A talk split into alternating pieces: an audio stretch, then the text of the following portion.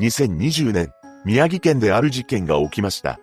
一人の男が起こしたのですが、自然公園に設置されたバーベキュー用のかまどを、とんでもない目的で使用したのです。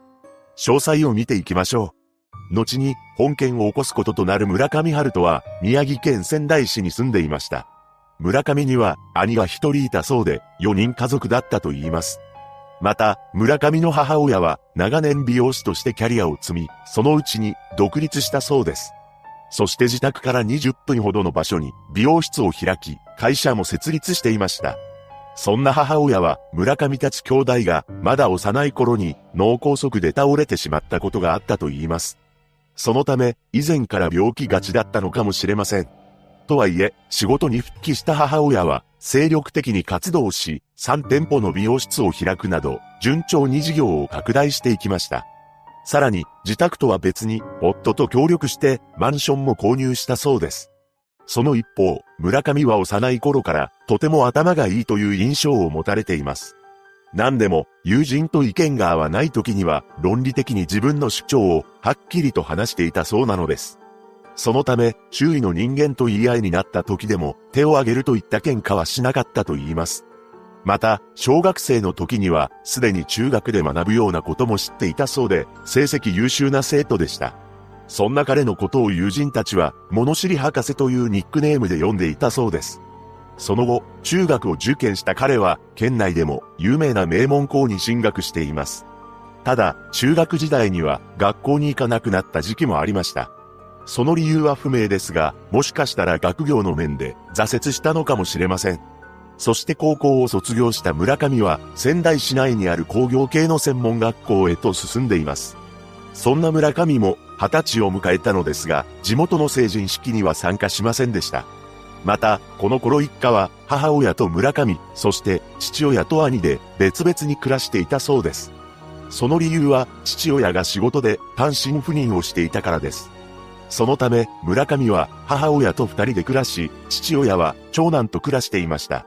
そうして母親と共同生活を送っていたのですが、母親は会社を経営しつつ、村上の弁当を毎朝こしらえていたそうです。どんなに忙しくても朝早くに手作りの弁当を用意していました。そんな母親のことを周囲の知人たちは子供思いのいいお母さんとして見ていたそうです。そして母親は子育てに関してある信念を持っていたのです。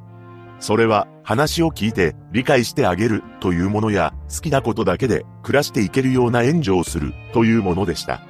こうして村上の母親はたくさんの愛情をかけながら子育ても頑張っていたのです。しかし、まさか自分の息子にとんでもないことをされるとは、この時母親は全くもって予測することなどできるはずがありませんでした。親子の関係が崩れ始めたのは事件前年である2019年からです。そのきっかけは村上があるものにハマったことが原因でした。どうやらオンラインカジノで遊ぶようになり、どんどんのめり込んでいったというのです。オンラインカジノとは文字通りネット上で営業しているカジノのことで言ってしまえばギャンブルの一つです。パソコンやスマホなどの端末さえあればどこにいても簡単にできてしまうため依存性が高いのが特徴なのです。実際、2022年4月には山口県で給付金4630万円を誤って住民に送金してしまい、その住民が約4292万円をオンラインカジノに突っ込んでしまうという事件が起きています。そうしてオンラインカジノにはまってしまった村上はとんでもないことをやらかします。なんと母親の口座から無断でお金を引き出し始めたというのです。村上が口座の暗証番号をなぜ知っていたのかは不明ですが、複数回にわたって引き出していました。そのうちに母親も自分の口座から勝手にお金が減っていることに気がつきます。それを知った母親は息子である村上に引き出したお金を何に使ったのか問い詰めて口論となったのです。もちろん使った先がオンラインカジノというギャンブルだと知った母親は愕然としました。そして自身の SNS には自分の子育てについて問題があったことを書き込んでいます。また、それと共に知人にも村上の金の使い方について相談していました。しかし、事件の少し前に母親は自分の Facebook にある投稿をしていたのです。それは愛する息子の髪をカットしてあげたというものであり、次のような文言が添えられていました。次男です。流行中のウイルスの影響でなかなか髪を切れなかったので、かなりスッキリしたようです。この投稿を見ると、そこまで親子関係が悪かったわけでもないように思えます。もしかしたら話し合いの中でいい方向にまとまったのかもしれません。また、母親は SNS 上でも息子である村上のアカウントをフォローしていました。しかし、息子の髪をカットしてあげたという投稿から、およそ2週間後に、末恐ろしい事件が起きてしまいます。事件当日となる2020年7月16日、この日、当時21歳になっていた村上と、当時55歳の母親が、リビングで口論をしていました。その原因は、村上がオンラインカジノで遊ぶために引き出した金額が、驚愕のものだったからです。どうやら、村上が引き出した金額が、340万円にも上っていたそうなのです。そんな大金を引き出していたと知った母親は、当たり前のことですが激怒します。怒る母親に対して村上は逆ギレしたのか母親のことを突き飛ばしてしまったのです。すると母親は動かなくなってしまいました。この状況に村上は特に救助活動を行うことはせず自分の部屋に入ります。そして友人と1時間ほど通話したそうです。その後、リビングに戻りました。するとそこには先ほど倒れた母親が横たわっていたのです。驚くべきことに、母親は目を開けたまま冷たくなっていたというのです。これを見た村上は、先ほど自分が突き飛ばしたせいで、母親はこのようになってしまったのだと思ったと言います。そして次のように考えたのです。このままではいけない。見つからないようにしなければならない。警察に捕まりたくない。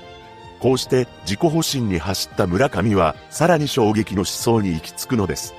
なんと、ゴミに出すのが最も見つかりにくいなどと考えたそうなのです。この考えを現実のものにするためには、ゴミ袋に入れなければならず、母親のことを小さくする必要がありました。そうして村上は母親の処理に動き出します。まず、彼女を車に乗せて、ある場所に向かったのです。それは、自宅から9キロほど離れた名取市にある自然公園でした。ここはレクリエーション施設があったそうで、村上の目的は施設に設置されているバーベキュー用のかまどだったのです。かまどといっても、それは小さなものであり、3つ並んでいたのですが、それらを使うことに決めたようです。そして持参した灯油をかけ続けて、翌日の午前4時頃まで焼き続けました。ただ、そんなもので、人の体をすべてこの世から消し去ることなどできるはずもなく、残った一部を袋に入れて、仙台市の大白区内のゴミ集積所に投棄しています。その後村上は、父親に連絡を取り、母親がいなくなったと告げました。まさか息子が愛する妻を、そんな形で処理していることなど知る由もない父親は、すぐに村上の元に駆けつけます。そして7月17日の夜に、二人で一緒に仙台南署へ相談に出向き、行方不明届を出すことにしたのです。そうして父親と一緒に警察署に出向いたのですが、なぜか村上は自分がやったことを自供し始めました。そのため、警察は村上のことを逮捕したのです。彼は取り調べで、家に帰ったら母親が冷たくなっていた、名取市内まで自家用車で運んで燃やした母親を失踪したことにしたかった、などと証言しています。こうして事件が明るみになり、捜査が始まりました。母親については、司法解剖もされたのですが、直接の死因を特定することはできなかったのです。ただ、DNA 鑑定により、それが母親だということは判明しています。また、事件から約3ヶ月後である10月29日には、母親を手にかけたという罪でも再逮捕されました。しかし、仙台地検は犯罪事実を認めるに足りる証拠が確保できなかったとして、12月9日付で不起訴処分となってしまったのです。万が一母親の体がそのまま残っていれば手にかけたという罪についても立証できたかもしれませんが、その可能性はなくなってしまいました。そのため村上が起訴されたのは焼いて捨てたという事実のみになります。その後の2021年1月19日、仙台地裁で初公判が行われました。村上は起訴内容について間違いないと認めています。冒頭陳述で検察側は、村上は2019年からオンラインカジノで遊ぶようになり、母親の口座から無断で数百万円を引き出し、口論になっていたと指摘し、母親が亡くなったのは自分の行動が起因すると思い、公園で焼却し、捨てることを決意したと主張しました。また検察側は母親のことを首を絞めて手にかけたのではないか、その痕跡を隠そうとしたのではないか、と村上に質問しています。すると村上は、いいえ、ときっぱり否定したそうです。そして弁護側からは、同じような犯行を繰り返さないか、と問われると、これまでも家族のお金を盗むことを繰り返してきたことに触れ、自信がない、と述べました。法廷には父親も出廷し、真実が知りたいと話しながらも、罪を償った後は村上の面倒を見たいと思っている、と語ったそうです。そして論告休憩後半で検察は、ゴミ袋や灯油などを母親の体と共に車に積むなど、犯行は計画的であり、生前の姿を残さないほど損壊したのは残忍な犯行と指摘し、懲役3年を求刑しています。その一方で弁護側は、出頭当初から警察に経緯を説明し、反省しているとして、寛大な判決を求めました。その後の2021年2月26日、判決後半で裁判長は、亡くなった人の尊厳を踏みにじる残虐な犯行と指摘した上で、母親が亡くなったのが自分の行為によるものと考え、隠蔽を図ろうとした動機は強い非難に値するなどとして、懲役2年4ヶ月を言い渡したのです。こうして裁判は終結したのですが、世間からは不可解だと指摘される点があります。というのも、村上は自分が手にかけたわけでもないのになぜ冷たくなった母親を隠そうとしなければならなかったのかという声が上がっているのです。それも、かまどで焼くといったとんでもない方法であり、もしも思いついたとしても、それを実行に移すことなど普通の人間にはできません。そして実際に使用されたかまどはとても小さなものであり、そんなもので成人女性を処理できるのか疑問なのです。報道によって一つのかまどを使ったというものと三つのかまどを使用したというものがありますが、もし三つのかまどを使っていたのなら、燃やす前にある程度バラバラにしていたのかもしれません。さらに、ここまで隠蔽工作をしているのにもかかわらず、なぜすぐに自供したのか、謎が残ります。本当に反省をしていたのか、言い逃れができない状況に追い込まれたため自供したのか不明なのです。オンラインカジノにハマった男が起こした本事件。村上の刑期は2年4ヶ月のため、もうすぐ出所してきます。被害者のご冥福をお祈りします。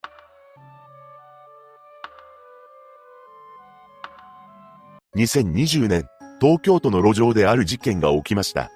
一人の女が愛車のベンツを暴走させ、引き起こしたのです。詳細を見ていきましょう。後に、本件を起こすこととなる中川マリサは、神奈川県川崎市で出生します。父親は、翻訳関係の仕事をしており、母親は介護施設で働いていたそうです。しかし、中川が小学生の時に悲しい出来事が起きました。何でも、父親が癌で他界してしまったそうなのです。そのため、それからは母親と二人で暮らすようになります。中川の母親は教育熱心だったらしく、それに応えようと勉強を頑張っていたそうです。そして、都内にある中高一貫の学校に進学しています。中学になってからの中川も、成績優秀な生徒だったそうで、母親と共に川崎市内のマンションから市営住宅に引っ越しました。学校ではおとなしく優等生タイプだったと言います。その後、予備校にも通って大学進学を目指すようになりました。この頃から中川は周囲に嘘をついていたそうです。というのも、身内に元首相の側近として知られる伝説的な実業家がいると言いふらしていたというのです。このことから昔から自分を大きく見せようと必死だったことが伺い知れます。その後一浪した彼女は奨学金を申し込み、明治大学政治経済学部に進学しました。ここでは、おしゃれで美人な優等生といった印象を持たれています。また、政治のほか、宗教やオカルトに興味を示すようにもなり、面白半分でその集会に参加していたそうです。そんな彼女も、インターネットを通じて男性と交際するようになります。どうやらヤンキー気質な男性を好んでいたそうで、ホストの男性と交際していたこともありました。そんな中、当時流行っていた SNS を通じて一人の男性と出会います。その男性は SNS に自作の詩を公開していたのですが、それを読んだ中川がメッセージを送ってきたそうです。二人は知り合ってすぐに意気投合し、デートを重ねるようになります。その後、交際から半年も経たずに入籍することになりました。そして夫となった男性が中川の実家に挨拶に行った際に、母親からは勝手にしなさいと投げやりな対応をされたそうです。これを受けた男性は、中川と母親の関係は、あまり良くないのかな、と感じたと言います。そうして新婚生活が始まったわけですが、中川は念願だった車の免許を取得しました。何でも、彼女は昔から車が好きだったらしく、夫と一緒によくドライブデートをするようになったそうです。当初は運転が下手でしたが、それでも楽しく出かけており、幸せな生活を送っています。しかし、すぐにそんな生活は崩れ始めてしまうのです。なぜなら、中川が結婚しているのにもかかわらず、不特定多数の男性と連絡を取り合っており、夫がいない間に自宅に男性を連れ込んでいたからです。さらに、中川の金銭感覚も常軌を逸していました。夫は毎月生活費として20万円、お小遣いとして5万円を渡していたのですが、すぐにそれらのお金を使い果たしていたそうです。時にはゲームを買ったから食費がない、などと言い出すこともありました。この状況に夫は何度も注意をしていたのですが、中川が行動を改めることはありません。そのため、結婚からわずか3ヶ月で離婚することになったのです。そうしてまた普通の大学生に戻った中川ですが、大きな挫折を味わうことになります。それは就職活動に失敗したことでした。それまでは中高一貫の学校に進学し、一浪したものの明治大学に入学していたため、プライドを持っていたのかもしれません。就職先が決まらないことで、中川は荒れた生活を送るようになっていきます。その後、大学は卒業したようですが、定職にはついていませんでした。さらに近隣住民にとって迷惑行為もするようになっていきます。具体的には敷地内で車をいじったり、迷惑な止め方をしたり、真夜中にエンジンを吹かしたりしていたそうです。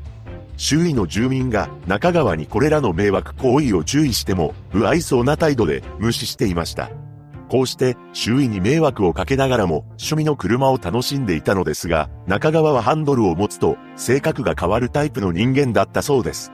実際、首都高を飛ばしすぎて、車が炎上した事故を起こしたこともあると言います。その一方、相変わらず男関係は派手であり、いろんな男性が彼女の自宅に訪れていたそうです。そして事件から3、4年前には、中川の自宅に訪れた男性が、とんでもない気候をしていました。驚くべきことに、中川の自宅から若い男性がテレビなどの電化製品を次々と地面に投げ落としていたというのです。この危険な行為を目撃した住民が通報し、警察沙汰になったといいます。そんな中、中川はキャバ嬢をしつつ、ある副業もしていました。周囲に対しては、その副業について、貿易関係の仕事をしていると話していたそうです。その内容は、海外で税金がかからないものを購入して、日本に帰国してからそれらを販売するというものでした。つまり、消費税分で出た差額を利益として懐に入れるというビジネスだったようです。周囲の人には、このビジネスについて熱く話していたそうで、高級車を特会引っかえ乗り換えていました。そしてある日、別れた夫のもとに中川からメッセージが届きます。そこには驚きの内容が記されていたのです。なんと、逮捕されていた、と記載されていたそうなのです。その理由は、違法薬物を所持していたからだと言います。とはいえ、この時は、不起訴になったようで、前科はつかなかったそうです。しかし、大抵の薬ならやっていると周囲に漏らしており、すでに常習者だったのかもしれません。そして事件から2年前である2018年に実家を出て一人暮らしをするようになりました。彼女が住み始めたのは築36年、家賃5万円の市営住宅だったそうです。キャバ嬢として人気があり、副業でも稼いでいたため、それなりの収入があったとは思いますが、なぜ家賃5万円の市営住宅で暮らしていたのでしょうかその答えは簡単で、稼いだお金は、もっぱら車の購入費や改造費に充てていたためです。彼女が事件の時に乗っていた車はベンツであり、2000万円以上する高級車だったそうです。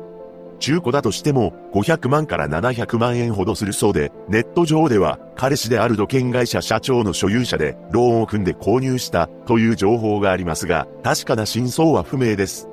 そして中川は Facebook やインスタ、Twitter などの SNS を駆使し、マウントを取り始めるようになるのです。彼女は矢崎まりさと名乗り、まるで自分がセレブであるかのように自慢していました。そこには嘘の経歴をイケシャーシャーと綴っていたのです。なんと、出身はアメリカのサンディエゴで帰国子女だと名乗っていたというのです。そして職業はモデルやコンサルタント、投資業と書いていました。中川の中でこれらの職業に憧れを持ち、キラキラした自分を演出したかったのだろうと思われます。また、子供の頃はハワイの夜景の見える丘によく連れて行ってもらっていた、などとも書かれていました。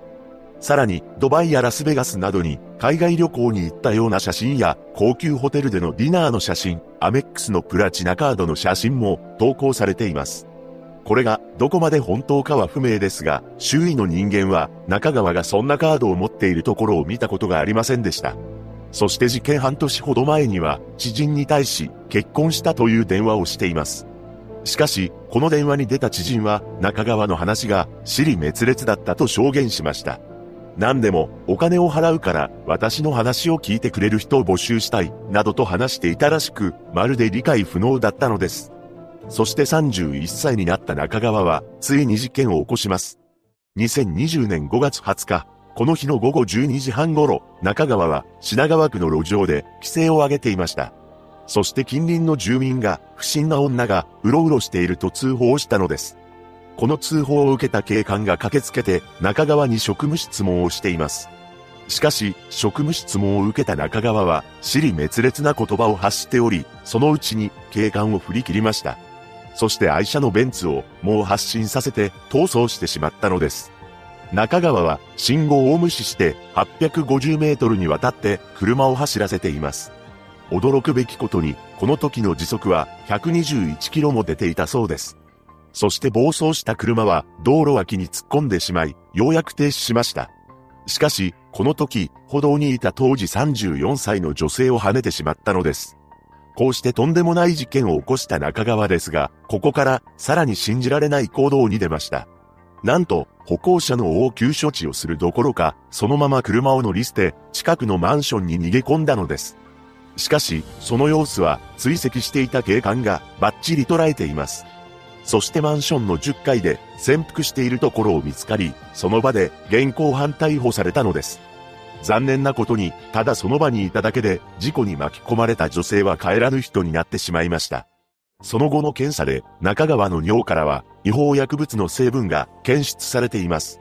また、取り調べで、衝突するまでの記憶がない、などと供述したそうです。そして、判決公判は、2021年3月15日に開かれています。中川は、引き逃げについて、被害者に気づかなかったと主張していたのですが、判決では、およそ考えられない弁解だとして退けられました。そして裁判長は、自分のした行為や責任に向き合うことをしておらず、刑事責任は重いと指摘し、懲役5年の実刑判決を言い渡したのです。その後、検察側も弁護側も控訴せず、懲役5年が確定したようです。しかし、この判決に対して世間では軽すぎるといった声が上がっています。ただ、中川が罪に問われたのは過失運転致死傷罪だったため、最高でも言い渡される刑は懲役7年なのです。これは、車の運転上必要な注意を怠ったことにより、人を死傷させた場合に適用されます。その一方で、危険運転致死傷罪に当たれば、もっと重い罪に問うことができましたが、中川の運転は、これに該当しないと判断されたのです。一人のマウント女が起こした本事件。判決が言い渡された後、移送される中川を報道陣のカメラが捉えたのですが、マスク越しに笑顔のような表情を浮かべていたそうです。被害者のご冥福をお祈りします。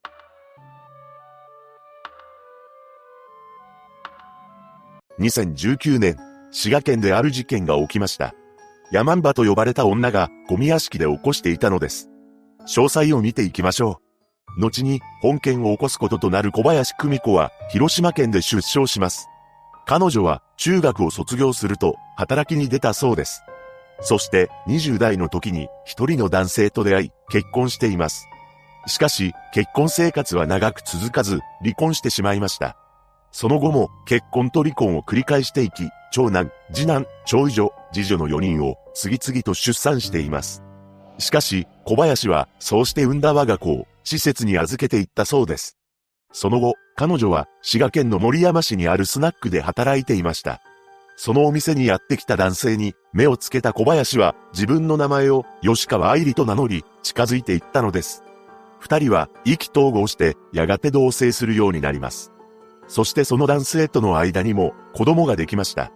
このように最終的に5人の子供ができたわけですが、この三男が後に共犯者の少年となってしまいます。小林はこの三男だけ施設に預けることはなく可愛がっていたそうです。実際、三男が行儀の悪い行動をしても叱ることはなく、参観日にも姿を現していました。その際、小林は過去に流行ったガングロメイクをしており、イオナイデたちで登場していたそうです。そのため、保護者の間ではヤマンバと呼ばれていました。それから時は流れていき、長男が施設を出たそうです。この話を聞きつけた小林は、ある行動に出ています。何でも、小林は長男に金をたかるようになったそうなのです。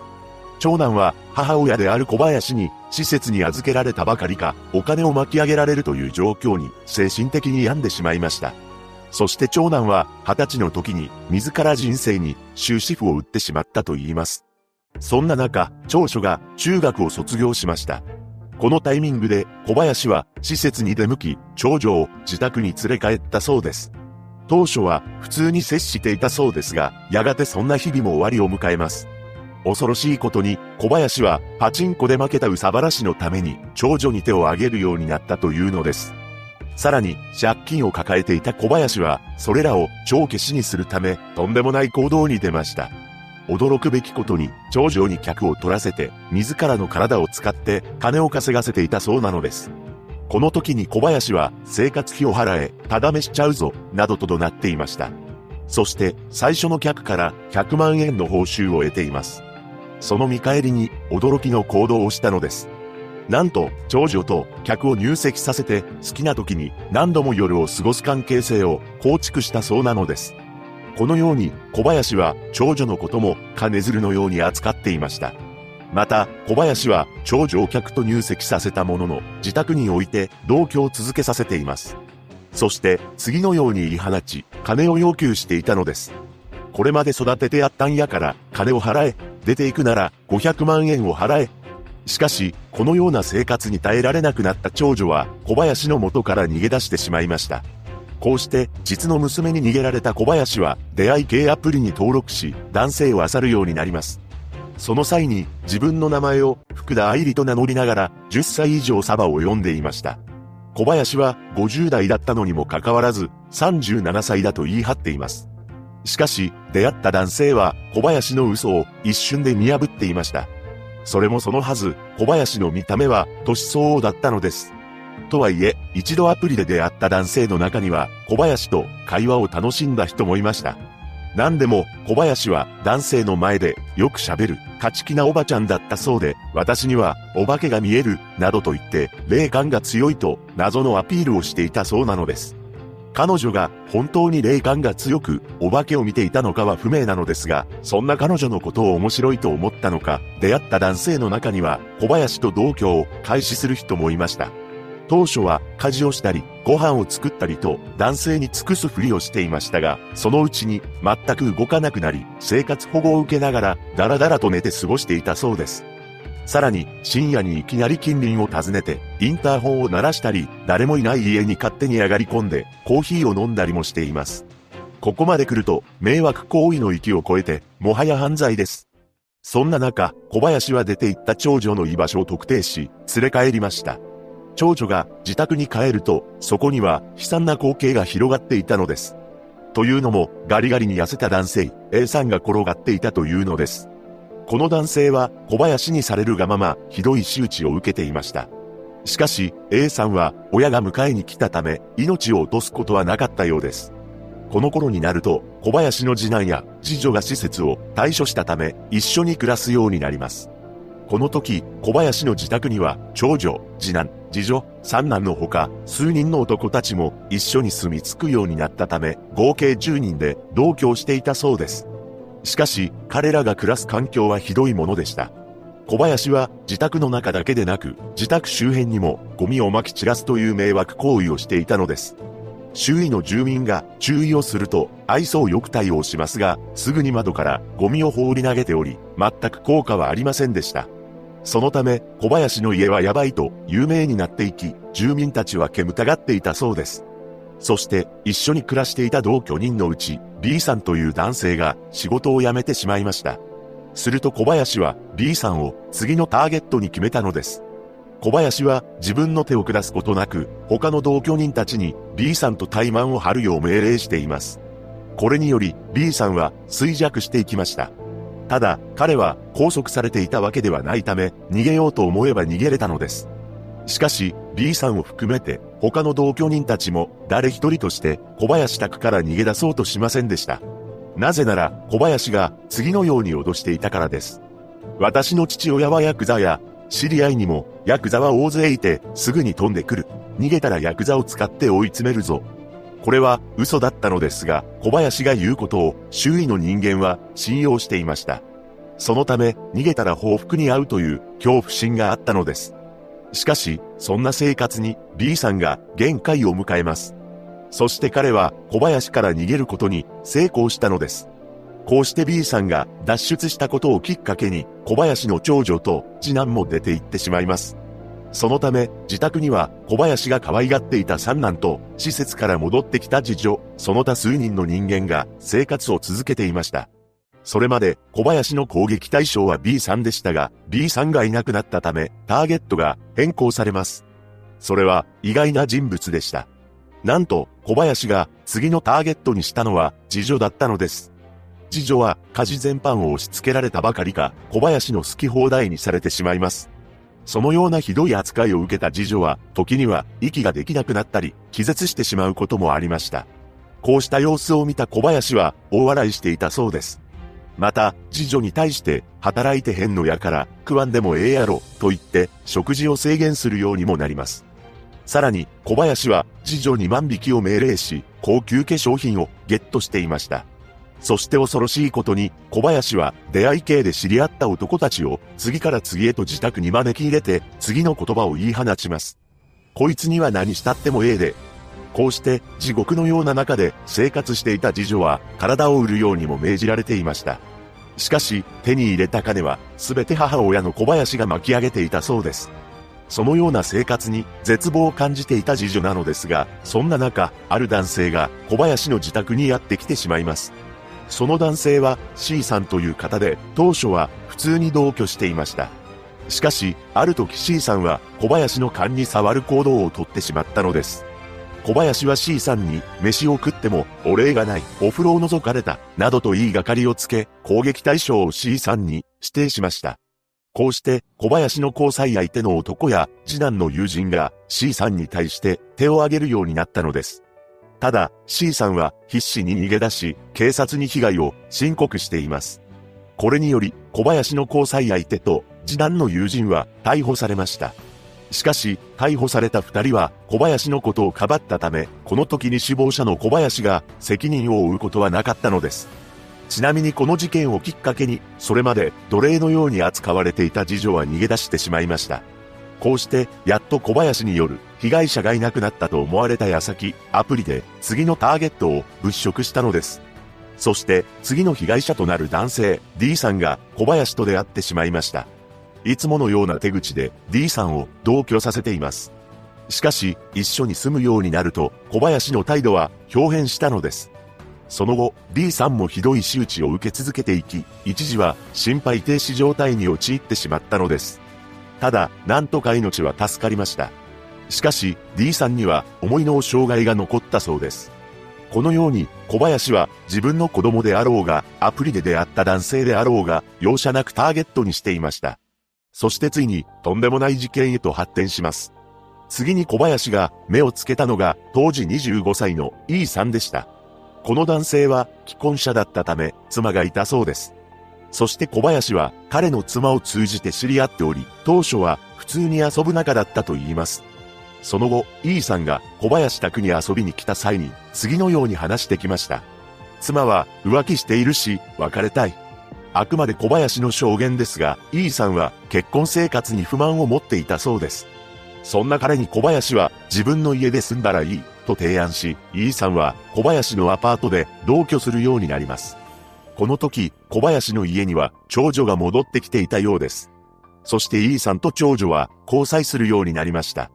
その後、共犯者となる小林の三男が帰ってきたため、4人での共同生活が始まります。しかし、イーさんと長女の関係は長く続かず、そのうちに長女が家を出て行きました。こうして小林の自宅には小林、三男、イーさんの3人となったのです。そしてここから小林はイーさんと交際するようになったと言います。これも小林の証言であり、本当にイーさんが小林と交際していたのかどうかはわかりません。ちなみに、イーさんからしてみれば、小林は自分の倍以上も年が離れています。そして、イーさんは三男が勤めている建築会社で働くようになりました。当然のように小林は、イーさんが働いて手に入れた給料を取り上げていきます。さらに、彼は家事などの雑用を命じられていたのです。そんな中、イーさんは2019年5月に仕事を辞めてしまいました。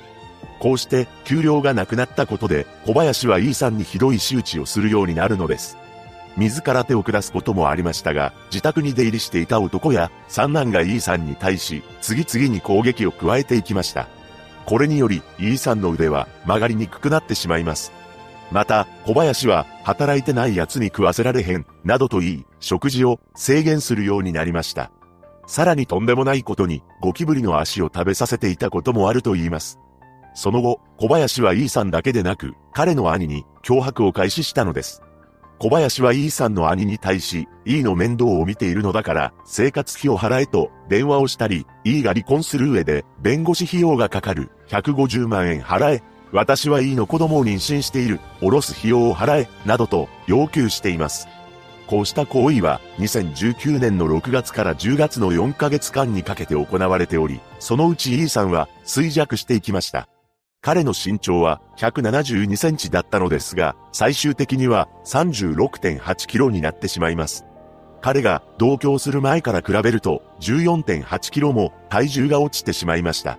このように極度の栄養失調に陥ったため、臓器に栄養が行き渡らなくなってしまったのです。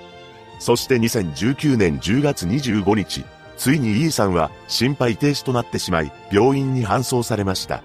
しかし、彼が二度と目を開けることはなかったのです。亡くなった原因は、腹部を殴られたことによる敗血症性ショックだと判明しています。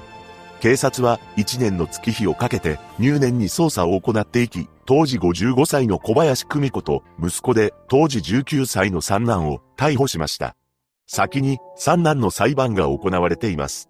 そこで三男は、母がやったことは間違いないが、自分は関係ないと主張するも、一審で懲役11年の判決が言い渡されました。首謀者である小林久美子は別の時期に同居していた3人の男性に対する傷害罪でも起訴されています。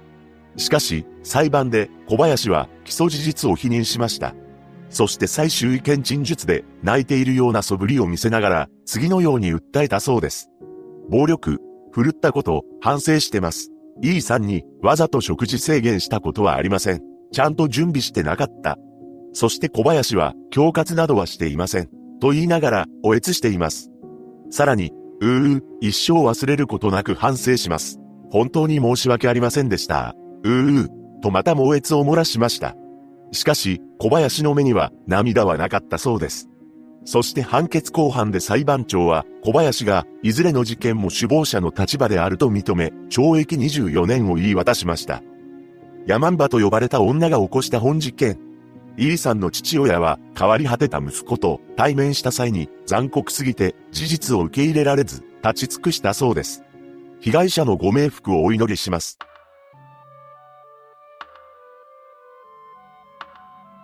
2017年、滋賀県である事件が起きました。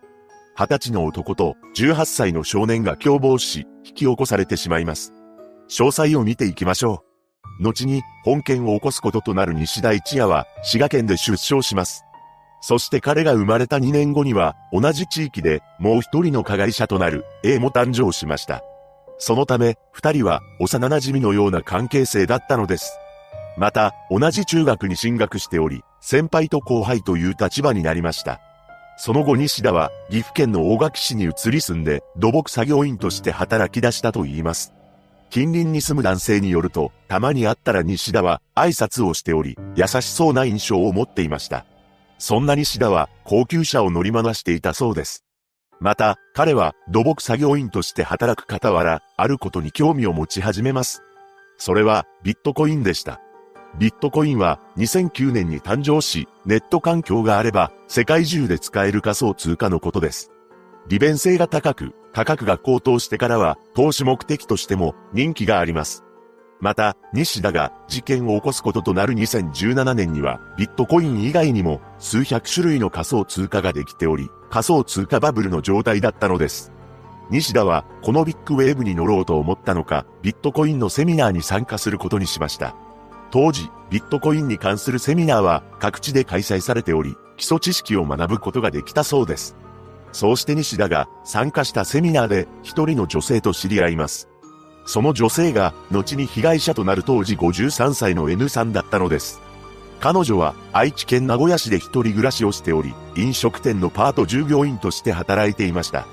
性格は明るく、周囲の人のために尽くすタイプの N さんは、パート従業員として働く一方、ビットコインの投資事業も行っていたのです。そんな N さんは、西田が参加したセミナーの司会を担当していたと言います。そして、ビットコインに関係するネットワークビジネスも行っており、西田に対して会員になるよう勧誘しています。彼女が行っていた事業は、会員を増やすほど、自分のランクが上がり、報酬も増える仕組みだったそうです。つまり、N さんがやっていたのは、マルチレベルマーケティングだったのです。これは、いわゆるマルチ商法というもので、ピラミッド式に会員を広げれば広げるほど、自分に入ってくる報酬が多くなっていく仕組みでした。まとめると、N さんが行っていたビットコインの事業に、西田が会員として参加すれば、N さんに報酬が入ってくるというわけです。しかし、このセミナーで出会った N さんに対し、西田はとんでもない感情を抱いていました。服装や行動がムカつく。手にかけてやりたい。驚くべきことに、西田は初対面の彼女の命をすでに奪ってやりたいと考えていたそうなのです。そんな感情を持っているとは、1ミリも思っていない N さんは、西田に会員になるよう勧誘を続けました。そこで西田は、N さんがビットコインで増やした多額の資産を保有していると睨んだようです。そしてなんと、彼女を手にかけて資産も奪ってやろうと画策していきました。実は西田は N さんが所有するノートに取引で必要なパスワードなどを記載していることを知っていたのです。これをどのようにして知ったのか不明ですが、勧誘を受けている最中に彼女のノートを盗み見たのかもしれません。そして計画は具体的なものになっていき、インターネットで冷たくなった被害者の処理方法などを検索しています。さらに西田は不可解な感覚を持ち合わせていました。何でも彼は N さんのことを魔物だと思っており、魔物を倒すことは正しいことで、倒した後の報酬はビットコインだと考えていたみたいなのです。それはまるでゲームのような感覚でした。しかし、一人で実行するのは心細いとも感じていたのです。そこで西田はゲームの主人公である自分以外に仲間を集めて魔物を倒そうと考えました。そうして協力者として選ばれたのが、同じ中学で先輩後輩の関係だった当時18歳の A だったのです。彼は自宅に帰らずにアルバイトをしながら生活を送っていたそうです。そのため A の家族からは警察に届け出が出されていたと言います。そんな A に対し西田は次のように話を持ちかけたのです。手にかけたい女性がいる。2000万円くらいのビットコインを持っている。勧誘がしつこくてムカつく。こうして先輩からの協力を求められた A は、この話を了承してしまいます。そして西田は N さんに連絡し、2017年6月12日に会う約束を取り付けました。そうして迎えた当日、一つの問題が生じてしまいます。というのも、どうやら A が事件を起こすことにおじけづいてしまったみたいなのです。その後 A は仕事を口実に西田に断りの連絡を入れました。こうして協力者がいなくなったことで、西田も一人ではやりきれないと思ったのか、N さんと会う約束を取り消したのです。しかし、西田はここで諦める男ではありませんでした。彼は着々と犯行に使用するためのクラフトテープやキャリーバッグなどを揃えて準備を進めていったのです。事件当日となる2017年6月18日、この日、N さんは愛知県春日井市で開かれていた別のセミナーに参加していました。それはインターネット上で食品や化粧品などを販売する事業への投資セミナーだったようです。彼女は友人と一緒にいたそうで、投資セミナーが終わった後、友人がお茶でもしようと誘いを入れました。しかし、N さんは友人の誘いを断り、人と会わなきゃいけないと言って、その場を立ち去ったのです。そして彼女が向かったのは、岐阜県大垣市にある大垣駅でした。実は西田が N さんをこの駅までおびき寄せていたのです。西田は友人を出資者として紹介するという口実で N さんを誘い出していました。もちろんこれは真っ赤な嘘だったのですが、西田のことを信じた N さんは大垣駅に着くなり、西田の車に乗ってしまったのです。車を走らせた西田が向かったのは滋賀県の犬上郡という場所でした。そして西田は車内で気づかれないように N さんに催涙スプレーをかけて目を見えなくしたのです。そんな中、西田は事情を知らせないまま A を呼び出しています。そして何も知らない A が西田のところにやってきました。そこで西田は N さんに気づかれないように A を自分の車に乗せたのです。目が見えなくなった N さんには病院に行くふりをして車を走らせています。そして車内では西田と A がスマホを操作して LINE のメッセージでやり取りをし、人気のない場所を探しました。その後、車を停車させた西田は N さんに病院に着いたふりをして下車させています。しかし、そこはもちろん病院ではありません。その瞬間、西田と A は彼女に襲いかかり、車のトランクに無理やり押し込んだのです。そして N さんが持っていたカバンを物色して、財布の中にあった現金約5万円や、商品券11枚、スマホやタブレット端末、ノートなど42点を奪い取りました。これらは西田と A で山分けしています。その後、車で人気のない河川敷までやってきました。西田と A は N さんをトランクから引っ張り出し、地面に倒したのです。そして西田は A に次の指示を出しました。ビビるな、やれ。このように指示を受けた A は西田に対して恩を感じていたため、逆らうことはできなかったそうです。その後 A は N さんに馬乗りになり、彼女の首を両手で圧迫しました。この時に西田は、あらかじめ準備していたクラフトテープを取り出し、見えないようにするため、彼女の顔に巻いています。さらに、USB ケーブルを取り出し、彼女の首に巻きつけて、二人で力を込めたのです。こうして N さんの命を奪ってしまいました。ここから二人は、用意していたキャリーバッグに N さんを入れ、移動を開始しています。彼らが向かったのは、西田の親族が管理する、滋賀県多賀町の別荘だったそうです。そこで一旦キャリーバッグを別荘の建物の脇に放置しました。そして2日後の6月20日、現場に戻った2人は油圧ショベルを用いて地面に1メートルほどの穴を掘っています。その穴にキャリーバッグごと N さんを埋めてしまいました。そんなことになっているとは知らない N さんの親族は彼女と連絡が取れないことを心配し、行方不明届を提出しています。そして7月に入り、西田は自宅で N さんのノートを取り出したのです。そこには N3 名義の口座のパスワードが記載されていました。そのパスワードを使い、彼女の口座にログインした西田は、ビットコインを自分の口座に移そうと考えていたのです。犯行前、西田は N さんの口座に2000万円分のビットコインが入っていると思っていました。しかし、いざ蓋を開けてみると、思っていた額よりかなり少ないことを知るのです。結局、西田が奪ったのは35万円相当のビットコインでした。事件を受けた警察は愛知、滋賀両県警に合同捜査本部を設置しています。そして聞き込み調査から N さんが失踪当日に岐阜県の大垣駅に向かっていたことが判明しました。また、防犯カメラの映像などから西田の存在が浮上したのです。そこで警察は7月30日に任意で事情を聞くとともに西田の自宅や車両を捜索しています。すると彼の自宅から N さんのスマホやカバンが見つかりました。また、翌日には、西田の供述通りの場所から変わり果てた姿の N さんが発見されたのです。取り調べで西田は、間違いありませんと、容疑を認めています。その後逮捕された A は、検察官装置となり、西田と同様に裁判にかけられることになりました。先に A の裁判が行われ、彼は次のように述べています。西田君とは昔から仲が良く、恩返しをしようと思った。裁判長は A は従属的な立場だったとしつつも重要な役割を担い報酬も得ていたと指摘し休憩懲役20年に対し懲役18年を言い渡しました。彼は控訴せず刑が確定しています。この結果を受けて N さんの友人がメディアの取材に答えておりそんな恩の返し方があるのかとコメントしました。西田の初公判は2019年1月23日に開かれています。起訴内容について証言台に立った西田は一度弁護士の方を見た後、僕はこの場では無罪を主張して、あとは弁護人に任せます、などと言い放ちました。そして弁護側は、犯行当時西田は、乖離性障害によって犯行動機が理解できず、善悪の判断が異常であり、犯行時の人格が、普段の人格とは、異質であることから、責任能力がなかったとして、無罪を主張しています。これに対し検察側は、西田には、精神疾患などによる通院歴はなく、生育歴に乖離性障害を疑わせるようなエピソードも見当たらない。記憶の欠落もなく、A の供述から犯行時に普段と異なる様子もなかった。合理的な行動をしており、完全責任能力があったと反論し、無期懲役を求刑したのです。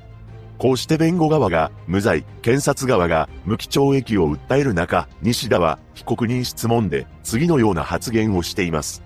恨みはなかった。初めて会った時に命を奪ってやろうという気持ちが湧いた。服装や行動がムカついた。ゲームの中の敵役を倒して報酬が得られるような感じだった。このように述べた西田は、さらに驚くべき証言をしています。遺族から女性を奪ってしまったという思いもあるが、エンドロールを迎えたような達成感もある。A に犯行を指示したことについては、手にかけろという意味で命令したわけではない。判決を真摯に受け止めたい。その後の判決公判で裁判長は、西田が合理的な行動をしていることから、完全責任能力があったと認め、利欲的で、計画性の高い凶悪な犯行であり、被害者の苦痛や恐怖、絶望感は計り知れず、強い非難に値する。反省が深まっているとは言えず、遺族の処罰感情が厳しいのは、当然として、休憩通り無期懲役を言い渡しました。西田は、判決を真摯に受け止めたい、と述べていましたが、ちゃっかり控訴しています。しかし、控訴は棄却され、最高裁まで争いましたが、上告も退けられたため、西田の無期懲役が確定しました。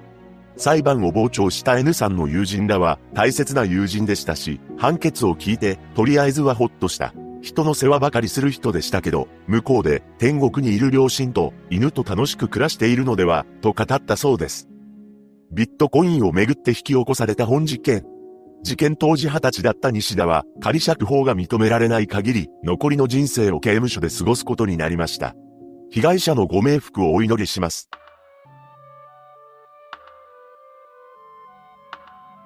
2021年、佐賀県である事件が起きました。とんでもない動機の末に大学生の男が引き起こしたのです。詳細を見ていきましょう。後に本件を起こすこととなる山口講師は沖縄県で出生します。山口の父親は理学療法士をしていたそうです。また、家族みんなで大分県に旅行へ行くなど、一般的な家庭だったとされています。そして中学生になった彼は、サッカー部に所属し、汗を流していました。この頃から一つの夢を持つようになります。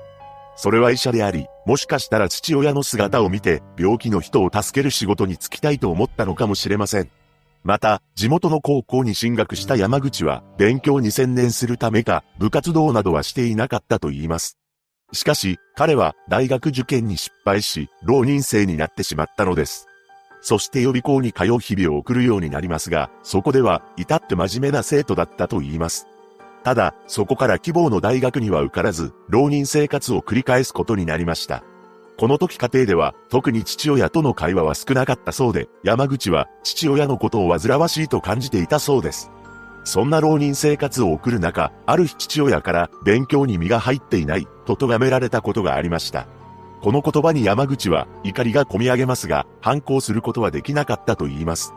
しかし、彼の頭の中で怒りの感情が溢れてしまい、とんでもないことを考えたのです。なんと、台所から刃物を持ち出して、外に行って、面識がない人を襲ってやろうなどと考えたそうなのです。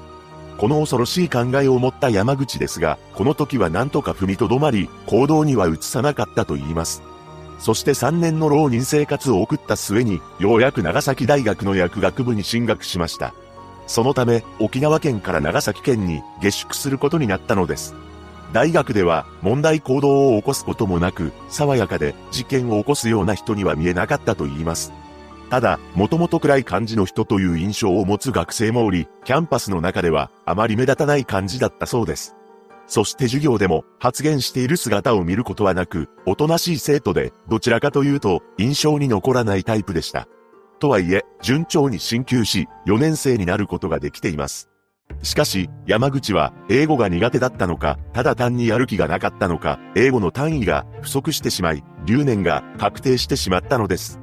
このことに大きな挫折感を覚えた彼は、研究活動にも身が入らなくなってしまいます。そして大学生活がうまくいかないと感じ、現実から逃れたいなどと思うようになったのです。こうして自暴自棄に陥った山口なのですが、大学ではもうすぐ研究室での発表を控えていました。しかし、その発表を前に自分が何か事件を起こして長崎に戻ってこられないようにしようと思い詰めたのです。そこで彼が考えついたのは放火するというものでした。つまり、放火すれば現実から逃れられると思っていたのです。このとんでもない考えに行き着いた山口は2021年9月9日未明に動き出しました。そして自宅アパートの近くの民家の玄関脇にあった発泡スチロール製の保冷箱に火をつけたのです。これによりその民家の玄関のガラス戸が破損してしまいました。また、周辺の植え込みの葉っぱやバイクカバーにも火をつけています。この様子はバッチリ防犯カメラに映っていました。とはいえ、ぼや騒ぎで収まったため、今度はその日の午後に自宅のベッドや床にあった紙紙片などにライターで火をつけて床を焦がすという危険行為もしています。しかし、これらも失敗に終わってしまいました。そして山口は恐ろしい考えに行き着くのです。驚くべきことに、今度は人を手にかけようと飛躍した考えに至ってしまったというのです。この考えに行き着いた山口は、命を奪えそうな人を探すために、長崎県から出ることにしました。そうして長崎駅に向かった彼は、特急に乗り込み、博多駅を目指すことにしたようです。そして列車の中で、佐賀県の鳥栖を通過しました。この時に山口は、ここは人気のない田舎みたいな雰囲気だな、と思ったそうです。そして何年間も刑務所に入るような重い罪を犯せば大学生活から逃れられるなどと考えて人を手にかけることを決意したのです。その後博多で一泊した山口は列車の中で見た佐賀県のトスを犯行現場に選びました。事件当日となる9月10日、当時25歳になっていた山口は凶器となるハンマーを購入しタクシーに乗り込みます。そして運転手に対してトスのアウトレットへ向かうように伝えました。しかし、運転手がその場所を把握していなかったようで、目的地を鳥栖市街に変更したそうです。タクシーから降りた山口は歩いてターゲットの物色を始めました。この時の時刻は午後1時頃だったと言います。同時刻、被害者となる当時79歳の栄子さんは、鳥栖市の住宅の庭で除草作業をしていました。彼女は夫と二人暮らしであり、バケツや釜を使って草むしりをしていたそうです。そんな英子さんのことを山口が見つけてしまいます。周囲には誰もおらず、英子さんが一人だったことから、何の面識もないただその場にいただけの彼女のことをターゲットに決めてしまったのです。そして背後から近づいて、あろうことか、いきなりハンマーを振り下ろしました。山口は4回から5回も繰り返して振り下ろしたのですが、英子さんはギャーッと悲鳴を上げています。A 子さんは必死に両手で頭をかばったりしていますが、そのうちに彼女はその場に倒れてしまいました。山口は倒れた A 子さんを見て意識を失っているように見えたのですが、亡くなっているとは思わなかったそうです。そして身勝手なことに山口は我に返ったそうで自分のしたことが怖くなり、その場から逃げ出したのです。そのまま新鳥栖駅から電車に乗り、福岡県の博多に戻っています。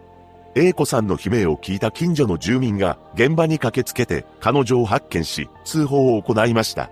ただ、救急搬送された A 子さんはそのまま帰らぬ人になってしまったのです。彼女が倒れていた現場のブロック塀や植え込み付近には33箇所の血痕が付着していたといいます。こうしてとんでもない事件が起きたわけですが、佐賀県警は当初、本件を事件と事故の両面で捜査を進めることにしたようです。そのため、恐ろしい犯人が野放しになっているというのに、特に警戒態勢が取られることはありませんでした。事件翌日の9月11日、山口はある場所に向かっています。それは大分県です。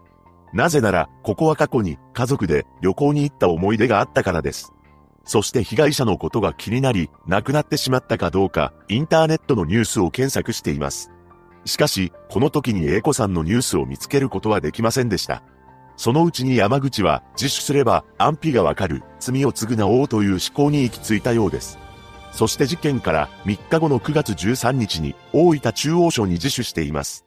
彼は鳥栖市内の一軒家の民家の庭で高齢の女性の頭にハンマーを複数回振り下ろしたその女性は亡くなったかもしれないので、とんでもないことをしてしまった、などと供述したそうです。また、山口が身につけていたリュックの中からは、凶器であるハンマーが見つかっています。取り調べでは、命を奪える人を探していた、と話したのですが、その一方で、不可解な発言もしたのです。ハンマーで頭を狙えば命を奪えるかもしれないと思っていたが、確定的に相手を手にかける意思まではなかった、と証言しており、一体どういうわけなのか、行動と発言が矛盾しているのです。そして本件は山口の自首により犯人逮捕となったため、佐賀県警の初動捜査に問題があったのではないか、という声が上がっています。また、事件が起きたことについても、山口の逮捕後に公表されており、その理由について佐賀県警は、目撃者がいなかったほか、刺し傷や凶器が周囲になく、何者かに手にかけられたと断定できなかった。司法解剖については、依頼した大学が土日で対応できなかった、と説明したそうです。この発表を受けて、ある大学の教授は、話にならない問題、事件か事故かわからないから即解剖する、そこまでが初動捜査になるので、と痛烈に批判しました。また、元福岡県警刑事の警視も、今度のことを見ていても不甲斐ない、同じ警察官として、とコメントしています。その後初公判で山口は、間違いありませんと起訴内容を認めました。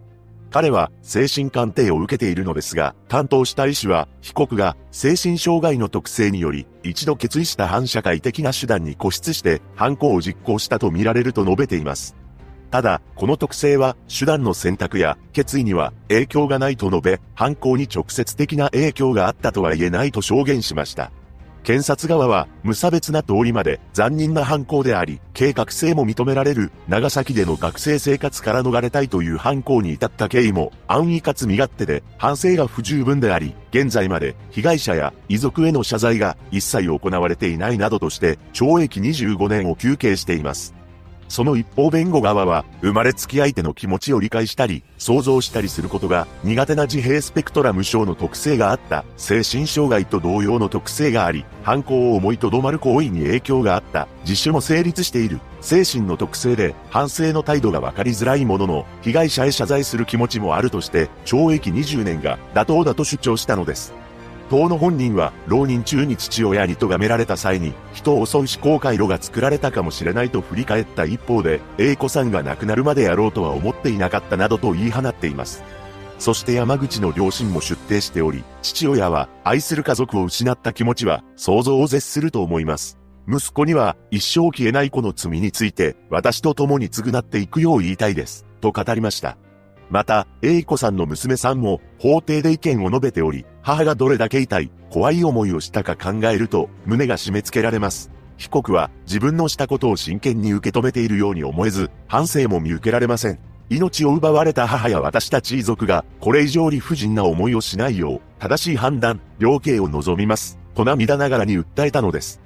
その後の2022年10月25日、判決公判で裁判長は、留年が確実となるなどして、精神的に追い詰められ、刑務所に入るしかないと考えた動機に関し、無関係な人を襲った理由としては、あまりに身勝手と言わざるを得ないと非難し、高齢の被害者が悲鳴を上げているのに複数回ハンマーを振り下ろしたのは、残忍な犯行で、無関係の人を狙い、通り魔的で悪質だと断罪し、懲役24年を言い渡しました。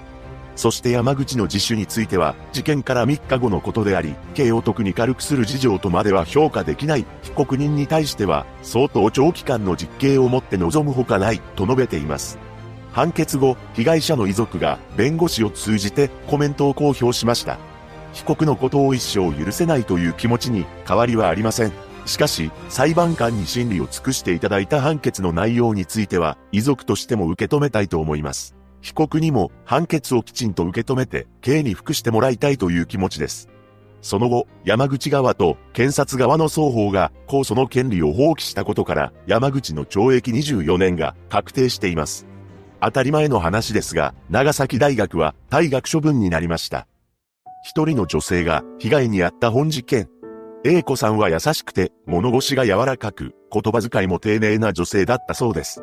事件を受けて A 子さんの夫は、日々、妻を亡くした悲しみを感じています。家庭を支えてくれていたこれまでの感謝や、よく一緒に行っていた旅行にも、もう行けなくなってしまったという寂しさ、家族に最後に伝えたいことがあったのではないかという残念な気持ちなどが入り混じり、まだ気持ちの整理をつけることができません、とコメントしています。被害者のご冥福をお祈りします。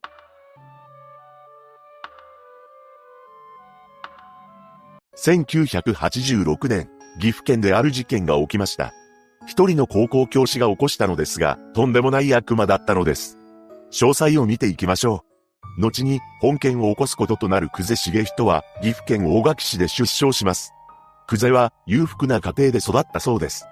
また、幼い頃に大きな病を患ったらしく、両親から甘やかされて成長していきます。その後、東京都の日本大学芸術学部に進学しました。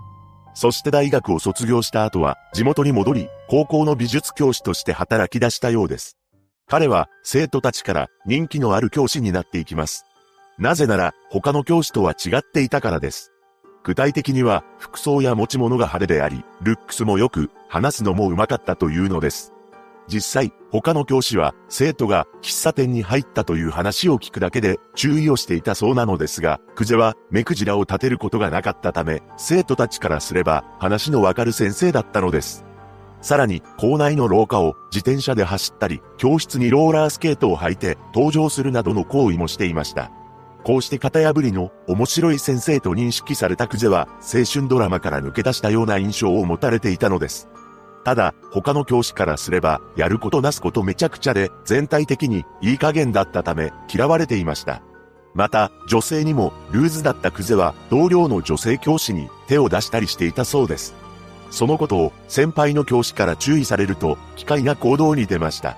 というのも、クゼは、注意をしてきた先輩の教師に対し、パレットナイフをかざして追いかけ回したりしていたそうなのです。そんな中、クゼは資産家の医者の娘と結婚することになります。また、三人の子宝にも恵まれました。こうして家庭を持ったクゼは相変わらず女性関係がルーズであり、なんと美術準備室を勝手に占拠して若い女性を連れ込んでいたと言います。そして人気の先生である一方、カッとなり暴れることもあったそうです。何でも、クジェは学校に愛車のベンツで通勤していたそうなのですが、ある時、生徒を引きそうになったことがありました。その際、クゼは生徒に謝るどころか、俺の車の前を歩くな、などと怒鳴りながら、その生徒に手を挙げるなどしていたというのです。そうして問題行動もしていた彼は、1979年4月、岐阜県立郡上北高校に転任しました。そこで、後に被害者となる恵子さんと出会います。出会いといっても、恵子さんは高校の生徒だったため、教師と生徒という間柄でした。彼女は明るく美人として評判だったそうです。しかし、もともと女性にルーズだったクゼは、恵子さんにも目をつけるのです。そして恵子さんが高校時代に、二人は深い関係になってしまったと言います。その後、恵子さんは高校を卒業しました。当時は携帯電話もなく、クゼと恵子さんの関係は特に続いてはいなかったようです。しかし、恵子さんが19歳の時に偶然二人は街で再会しました。その際にクジェは、恵子は男に騙されやすいからとても心配だ、などと優しく声をかけたのです。さらに何かあったら連絡してきなさい、などと口にしていました。しかし、これは教え子を心配しての言葉ではなく、彼にはある思惑があったのです。というのも、クゼは恵子さんにお金を貢がせようと画策していたというのです。その後、クジェは、恵子さんとの関係を継続し、そのうちに、モデル事務所を紹介しています。こうして、モデル業を始めた恵子さんなのですが、クジェの思惑は、うまくいきませんでした。なぜなら、恵子さんに、モデルの仕事は、ほとんど来なかったからです。そのため、彼女は、事務所を数ヶ月で辞めてしまい、化粧品の販売員になりました。そんな彼女に、クゼはとんでもない提案を持ちかけます。なんと、恵子さんに泥にまみれて夜の仕事をして稼ぐしかない、などと言い始めたそうなのです。その後、恵子さんは男性を相手にする浴場で働き始めてしまいます。こうまでして彼女がお金を稼ごうと思ったのは、クゼに貢ぐためではありませんでした。実は彼女には大きな夢があったのです。その夢というのが母親と一緒にお店を出すというものでした。また、恵子さんには妹もおり、妹の学費も自分が出すと家族に話していたそうです。さらに、その妹とは一緒にブティックを開きたいとも思っていました。そのため、彼女は必死に働いて、ついにお店のナンバーワンになったのです。恵子さんは月に100万円は稼いでおり、預金通帳を何冊も持ち歩いていたと言います。しかし、彼女は夢の実現のため、自分で稼いだお金を使うことはほとんどなく、とにかくお金を貯めることだけに集中していました。そんな中、クジェが次の言葉を口にするのです。君のために貯金をして預金をもっと増やしてやる。これは真っ赤な嘘だったのですが、恵子さんはクジェに惚れていたのもあってか、彼の言葉を信じて通帳と印鑑を渡してしまいました。こうして恵子さんの通帳を預かったクゼは、彼女の稼いだお金を湯水のように使っていきます。彼は高級会社や高級腕時計を購入して贅沢三昧の日々を送っていたのです。このように最低な行為をしていたクゼは学校内でもとんでもない行動をしていました。なんと、美術教師という立場を悪用して、生徒たちを脅していたというのです。その脅しというのがひどいもので、生徒にデッサンのモデルをしたいという口実で、話を持ちかけて、服を着ない状態で写真を撮り、その写真をネタに、お金を要求していたそうなのです。この時、クゼは、次のような言葉で、巧みに生徒たちを騙していました。君を見ていると、芸術意欲をかき立てられる。ぜひ、デッサンをしたいので、写真を撮らせてほしい。ネガは残らない。しかし、実際には撮影した写真は複写されており、脅しに使っていたのです。そして、金を要求して払えない場合は、夜の店で働くように命じたりもしており、4、5人の生徒が被害に遭っていました。そのように、好き放題していたクゼなのですが、そんな生活は、やがて終わりを迎えます。なぜなら、恵子さんが自分の預金を使い果たされていることに気づいてしまったからです。約2年間でクゼが使った金額は2000万円にまで上っていました。文字通り、自分の体で稼いだお金を使い込まれていたと知った恵子さんは当然激怒します。そして彼女はクゼに対し次のように言い放ちました。奥さんと別れて一緒になってほしい。一緒になれなければ今までのことを学校や奥さんに全てばらす。奥さんに電話して恥をかかせてやる。この言葉に対し、クゼは今まで預かった金は全部返す。頼むから秘密にしてくれ、と懇願したのです。ただ、恵子さんは聞く耳を持たず、私は底辺の女や、私たちの関係を学校や家庭に話してやる、などと言い、頻繁にクゼの勤務先の学校に電話をかけてくるようになります。そんな中、クゼの学校に一人の女性が訪ねてきました。彼女は、クゼの元教え子で、エムコという女性だったのです。エムコは、ケイコさんの一つ下の学年だったのですが、22歳になっていた彼女は、准看護師として病院で働いていました。そんな彼女が、なぜクゼの元を訪ねてきたのかというと、一つの相談をするためでした。その相談というのが、一人の青年との縁談について悩んでいるというものだったのです。この話を聞いていたクゼは、うまい具合に彼女のことを言いくるめ、なんと、二人は男女の関係になってしまいました。さらに驚くことに、クゼは M 子にも夜の店で働くように進め、M 子はその言葉に従うように病院を辞めてしまい、男性相手に接客する浴場で働き出してしまったのです。そして M 子はクゼに勧められたマンションで暮らし始めます。しかし、そのマンションの別の部屋には、恵子さんも住んでいたのです。こうして同じマンションの別の部屋に元教え子の二人を住まわせたクゼは彼女らの部屋を行き来しながら何度も夜を過ごしていきます。彼にとって、恵子さんも M 子も自分の欲求を満たしてくれる単なる金づるでしかありませんでした。その後、恵子さんはクゼに体操惚れ込んでいたのか、次のように話をしてきたのです。お金のことはもういいから一緒に東京に行ってほしい。つまり、彼女は、クゼが使い込んだ2000万円のことは、水に流し、自分と新しい生活を送ってほしいと、希望していたのです。ただ、精神的に限界が来ていたのか、恵子さんはクゼに、今月中旬までに、東京へ一緒に行ってほしい。そうしないなら、学校へ乗り込む、とも、発言してきました。こうして、選択を迫られたクゼは、恐ろしい思考回路に行き着きます。驚くべきことに、恵子さんのことを、この世から消そうと考えたというのです。そしてクゼは岐阜市内のデパートを訪れ、人が入れるほどの大きさの木箱を購入しました。1986年10月11日、クゼは恵子さんを車に乗せてマンションの地下駐車場に入ります。そして恵子さんに言葉巧みに嘘を並べ、睡眠薬を飲ませました。こうして意識が朦朧とする恵子さんに気を良くしたクゼは次の言葉を言い放ちます。俺はお前が何と言おうと、女房とは別れないし、東京にも行かない。この言葉を聞いた恵子さんは、当たり前の話ですが、激高します。そして、あんたを困らせてやる、などと言って暴れ始めました。しかし、そんな彼女の頭に金槌が降り注ぎます。なんと、久世は恵子さんの頭めがけて金槌を振り下ろしていたのです。さらに、紐で彼女の首を圧迫しました。そして、事前にデパートで買っていた木箱に恵子さんのことを閉じ込めたのです。この時、彼女にはまだ息がありました。その後、クジェは狂気になるようなものが学校にあると思ったため、自分が勤務している高校に出向いています。そして美術室に恵子さんが入った木箱を運び入れました。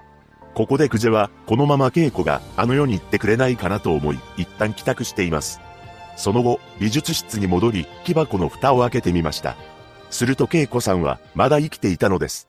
そこで彼女は必死に命乞いをしました。先生のことは誰にも言わないから、家に帰して、何でも聞くから、命は助けて。先生に尽くしてきた。先生は、私の夢も、お金も、全部摘み取ってしまったじゃないの。それでもいいから、命だけは助けて。この言葉を聞いたクゼは、言うことを聞くのなら、手を縛らせろ、などと言って、彼女の手首を縛りました。しかし、クゼの頭の中には、恵子さんの命を奪うという考えしかなかったのです。そして彼女が入った木箱にタオルや衣類をありったけ詰めていき、そのまま蓋を閉めてしまったのです。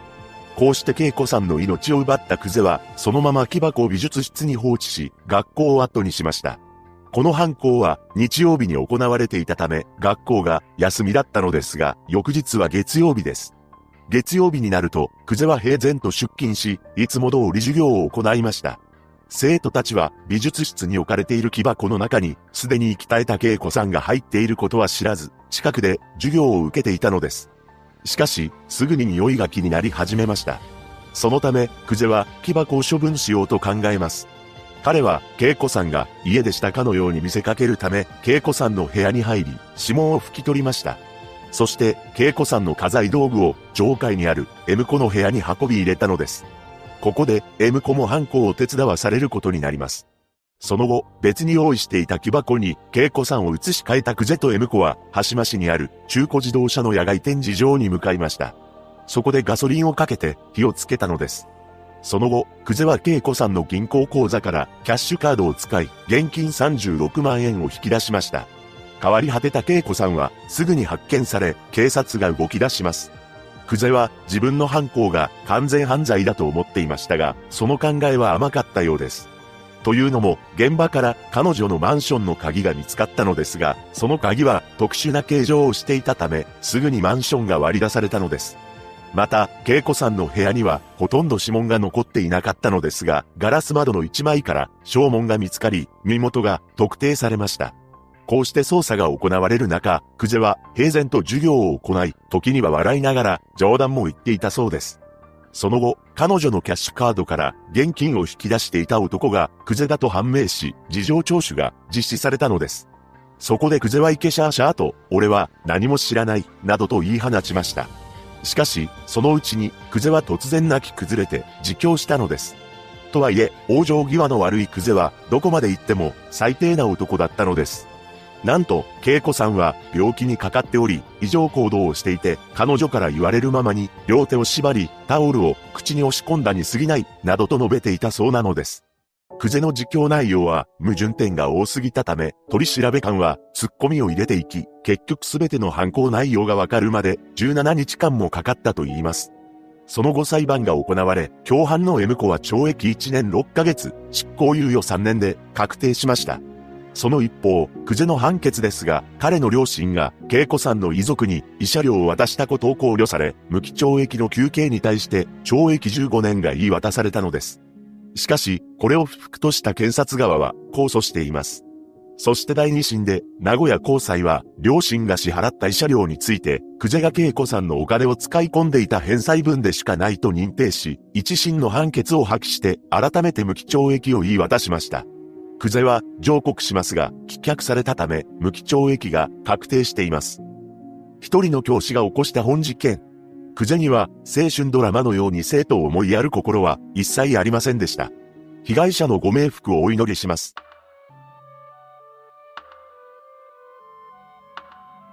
2016年、愛知県である事件が起きました。一つの親子の間で起こったのですが、一体何があったのか。詳細を見ていきましょう。後に、本件を起こすこととなる佐竹健吾は、愛知県に住んでいました。彼の実家は、祖父の代から薬局を営んでいたらしく、父親も薬剤師をしていたそうです。佐竹が生まれてから、間もなくして弟も生まれ、4人家族になりました。また、佐竹の父親である A 氏は、息子たちに対して、将来は薬剤師や医者になってほしいと望んでいたと言います。そのため、佐竹は小さい頃から、その希望を伝えられていたそうです。そして佐竹の父親は、自分が通っていた中学に入学させるために、中学受験をさせることにしました。その中学というのが、東海中学であり、愛知県名古屋市にある名門校です。ただ、他の中学とは格が違うほどの名門であり、卒業生には病院長や政治家、経営者が多く存在します。小学生時代の佐竹は父親の期待に応えるように勉強を頑張っていました。しかし、佐竹自身は勉強を楽しんでいたわけではなく、仕方なく一生懸命にやっていたそうです。そのため、時には勉強中に態度が悪くなったり、つまらないミスをすることもありました。すると父親の A 氏は怒鳴ったりして勉強をさせていたようです。さらに手を挙げることもあったと言います。そんな中、佐竹は野球が好きだったようで、中学に入ったら野球部に入部しようと考えていました。その目的を果たすため、必死に勉強を続けたのです。その後、見事に東海中学に合格し、入学することができています。そして念願だった野球部に入部し、とても喜んでいました。しかし、そんな喜びは、つかの間の出来事となってしまうのです。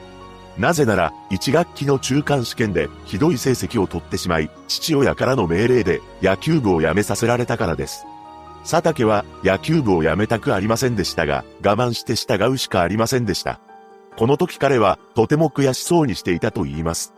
また、父親の A 氏からは、次の言葉をかけられました。一生付き合うのは同世代学くらいからの友達だから、今は勉強しろ。国民の三大義務は勤勉だ。こうして、また勉強だけをする日々が始まったのですが、彼は全く勉強をする気が起きなくなっていました。そのため、それからはブラブラするようになったそうです。この状況に父親の A 氏は、中学を卒業する頃になっても、息子である佐竹の頭が良くならず、大学に進学させることも諦めたと言います。そして高校生になる頃には、佐竹は父親に近寄るのも嫌になり、実際に近寄ることすらしなくなっていました。目を合わせることもなくなり、もちろん食事を一緒にとることもなくなったそうです。しかし、それでも佐竹が自由になることはなかったのです。というのも、A 氏は佐竹の部屋のドアを外して好き勝手できないようにしたというのです。また、佐竹が高校生の時に父親はとんでもない行動に出ています。なんと、刃物を持ち出し、佐竹の弟や母親がいる目の前で、こたつの天板に突き刺したそうなのです。この理由については明かされていませんが、佐竹と父親である A 氏の関係は最悪のものになっていました。その後、高校を卒業した際には、すぐにでも家を出たいと考えるようになります。そして大学には、進学することなく、働くと言って、一人暮らしをすることにしました。ただ、一人暮らしに必要な資金に関しては、A 氏が経済的に補助してくれたそうです。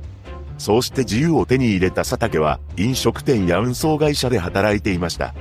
彼は仕事仲間と草野球のチームを作ったり、ボーリングに行ったり、海に遊びに行ったりと楽しい時間を過ごしています。職場での佐竹は真面目で思いやりのある性格として知られていたそうです。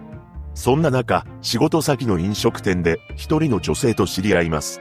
彼女は真面目な佐竹に惹かれていき、やがて二人は交際するようになったのです。そしてめでたく夫婦になることができました。その後、佐竹はトラック運転手として働いていましたが、父親の A 氏から援助してもらい、マンションを購入しています。また、佐竹と妻の間には新たな命が誕生しました。そうして生まれたのが、後に被害者となる良太くんだったのです。佐竹は、良太くんのことを可愛がり、小煩悩な父親になっていきました。また、佐竹の父親である A 氏も、孫の誕生にとても喜び、大事にしっかり育ててやろうと思ったそうです。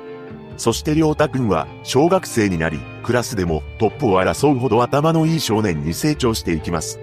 彼は友人に対し、医者を目指していると話していました。ただ、良太くんが自分で望んで抱いた夢かどうかはわかりません。というのも、佐竹は、良太くんが幼い頃から自分が通っていた名門中学の話を何度もしていたそうなのです。もしかしたら良太くんの中でお父さんみたいにいい中学に入って喜ばせたいと思っていたのかもしれません。その後、良太くんは自ら東海中学に行きたいと話すようになりました。そのため、佐竹も良太くんに中学受験をさせることにしたようです。そうして良太くんは中学受験の塾に通うようになり、佐竹の父親である A 氏も中学の学費については自分が払うと提案し、良太くんが東海中学を受験することを応援してくれました。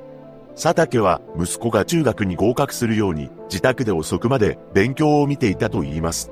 それは夜中の12時過ぎや午前1時半まで続き、勉強が終わると一緒にお風呂に入っていました。そして良太くんが眠った後は、佐竹が漢字カードの作成などをして、朝は午前5時に起きて、再び勉強をしていたそうです。つまり、睡眠時間を削ってまで勉強をしていたのですが、そのうちに佐竹は、良太くんに荒々しい言葉を浴びせるようになっていきます。また、勉強をさせるために手を挙げることもあったそうです。良太くんは必死に勉強を頑張っていたのですが、佐竹がいない時には隠していたお手玉を出して遊んだりしていました。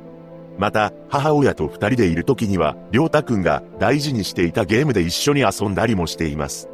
しかし、ある時佐竹が、りょうたくんの大事にしていたゲーム機を壊したそうなのです。そうしてりょうたくんに勉強をさせるために、佐竹は家の中で暴れるようになっていきました。こうした時、りょうたくんは小さな声で、ごめんなさいと謝っていたと言います。ただ、佐竹はいい学校に入ってもいいことはないということは、自分が体験していたため、よくわかっていたそうです。そのため、受験をやるならやる、やめるならやめるでいいと感じていました。そんな時、りょうたくんが次の言葉をかけてきたと言います。勉強を教えてほしい。もう一度チャンスが欲しい。もちろん良太くんが本心から発した言葉なのかはわかりませんが、この言葉を聞いた佐竹は家庭教師を雇うことは考えずに自分で息子に勉強を教えるということを徹底しており、どうしてもやめることができなかったのです。とはいえ、そうまでして受験をするべきではないと考えていた妻が止めに入ったこともありました。しかし、中学受験をしたこともねえ奴がガタガタ言うんじゃねえ、と佐竹が切れてきたそうです。妻は佐竹の態度に萎縮してしまい、夫婦の会話はほとんどなくなっていきましたが、大声を聞いた誰かが通報してくれないかと思い、わざと家の窓を少し開けていたと言います。また、事件が起きる1年半ほど前からは、妻は何度も佐竹の父親の A 氏に相談に出向いていました。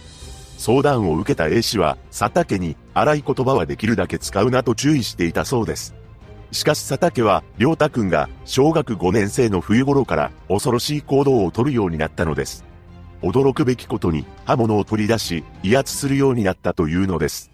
これは手元にあったカッターを持ち出した時に、良太くんが怯えて勉強を始めたことに味を占めたためでした。こうしてどんどんエスカレートする佐竹の行動は机や教科書に刃を立てたりするようになっていったのです。そして良太くんは部屋にあったホワイトボードに次の言葉を書き記していました。お願いですから中学校に合格させてください。このように書き込んでいた良太くんは小学6年になり中学入試が迫っていました。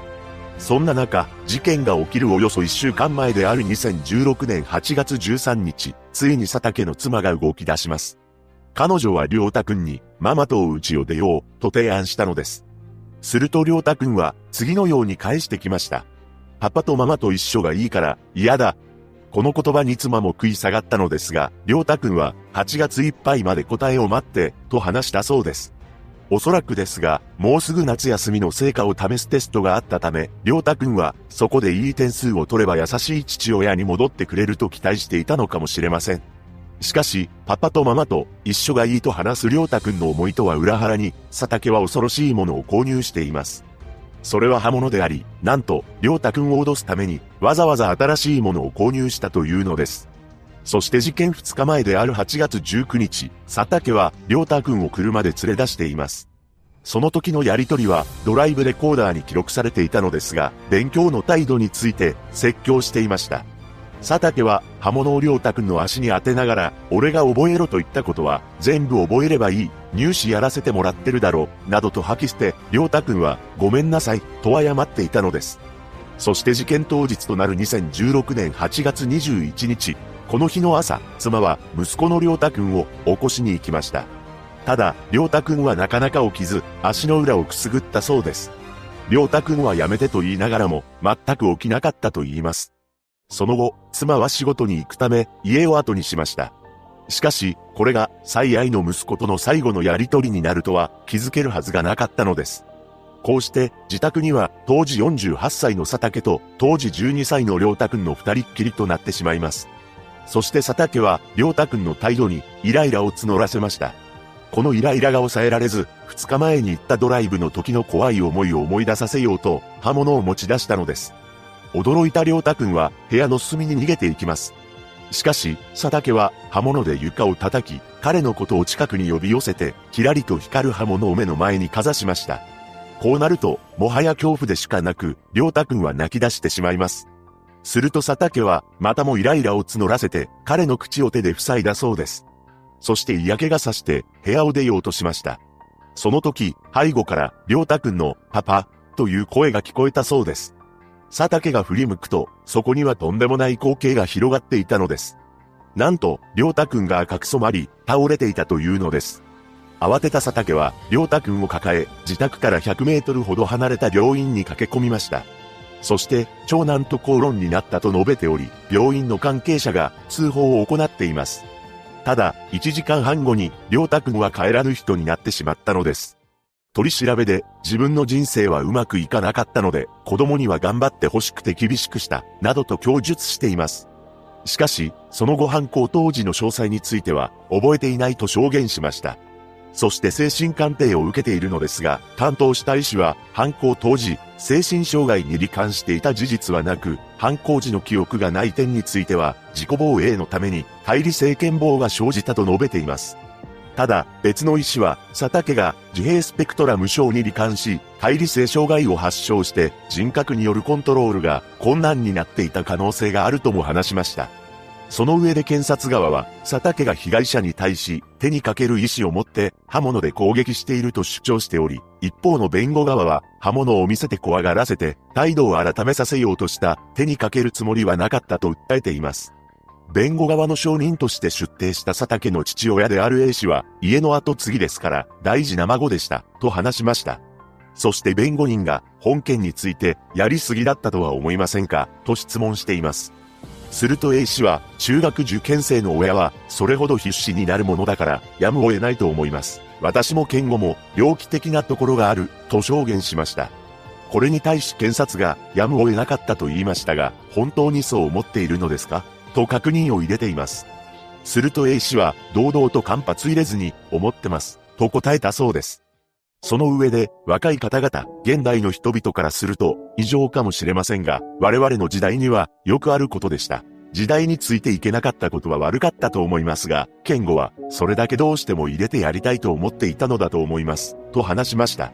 その後の2019年7月19日、判決公判では、被害者の傷の状況などから、手にかける意思はあったと認定されています。そして裁判長は、父親によって命を奪われた長男の驚き、苦痛、一人息子を突然奪われた母親の悲しみ、嘆きは察するにあまりあるとして、休刑懲役16年に対し、懲役13年を言い渡したのです。最後に裁判長に、わかりましたか？と問われると、佐竹は、はい、と答え、退廷しました。その後、最高裁まで争いましたが、すべて棄却されています。一人の男が起こした本事件、佐竹の妻も法廷に立ち、自らの思いを述べています。被告は、良太が自分から受験すると言い出したかのように話しますが、パパからの話を聞いて、パパに憧れて、パパに褒められたくて、パパに認められたかったからのはず。どうして強く、家から出ようとしなかったのか。悔やんでも悔やみきれない。あなたは、良太の気持ちがわからなかったかもしれないけれど、良太は、間違いなくあなたの心に寄り添ったことを忘れないでください。被害者のご冥福をお祈りします。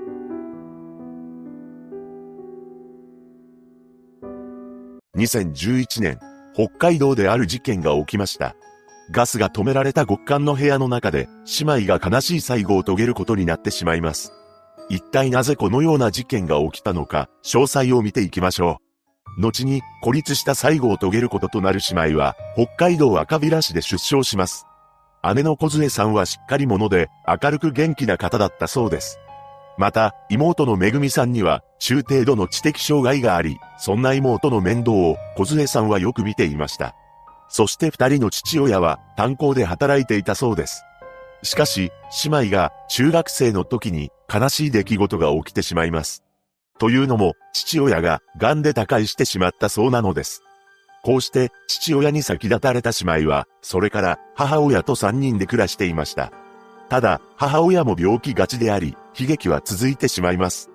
なんと、母親も数年後に他界してしまったというのです。このように、両親を失った姉妹は、一時期、叔父の家に身を寄せていました。そして姉の小杖さんは、高校に進学しており、おとなしい生徒でしたが、イラストを描くのが得意であり、音楽も好きだったそうです。そのため、小杖さんは、高校を卒業すると、地元の CD ショップに就職しています。彼女はいつもニコニコしており、一生懸命に仕事を頑張っていました。そんな中、妹のめぐみさんは、一見すると、ハンディキャップを持っているとは思わない、しっかりした人だったそうです。実際、姉の友人によると、妹は姉よりもお姉さんっぽく見えるほどしっかりしていたと言います。そして姉は妹のことを気遣っており、妹も姉のことを考えながらお互いに支えて生活をしていました。妹のめぐみさんは就職支援学校を卒業すると滝川市内の障害者施設でクリーニングの仕事をしていたそうです。彼女は自分が納得いくまで品物をきれいに丁寧に扱っていたそうで真面目に勤務していたのです。この時期、姉妹はお互いに働きつつ料理などを分担して協力しながら生活していました。実際、妹のめぐみさんは嬉しそうに、料理は交代で作るんだよ、と知人に話していたのです。こうして姉との生活を語っており、充実した日々を送っています。しかし、事件から11年前である2000年、一つのことをきっかけに、徐々に二人の歯車が狂い始めてしまいます。というのも、この年に姉の小杖さんの働いていた CD ショップが閉店してしまったというのです。そのため、彼女は転職を余儀なくされたのですが、新しく衣料品店で勤めたと言います。しかし、その衣料品店もすぐに潰れてしまいました。そのように新しく始めた仕事も失った小杖さんは一つの決心をします。それは札幌市に移住して仕事を探すというものだったのです。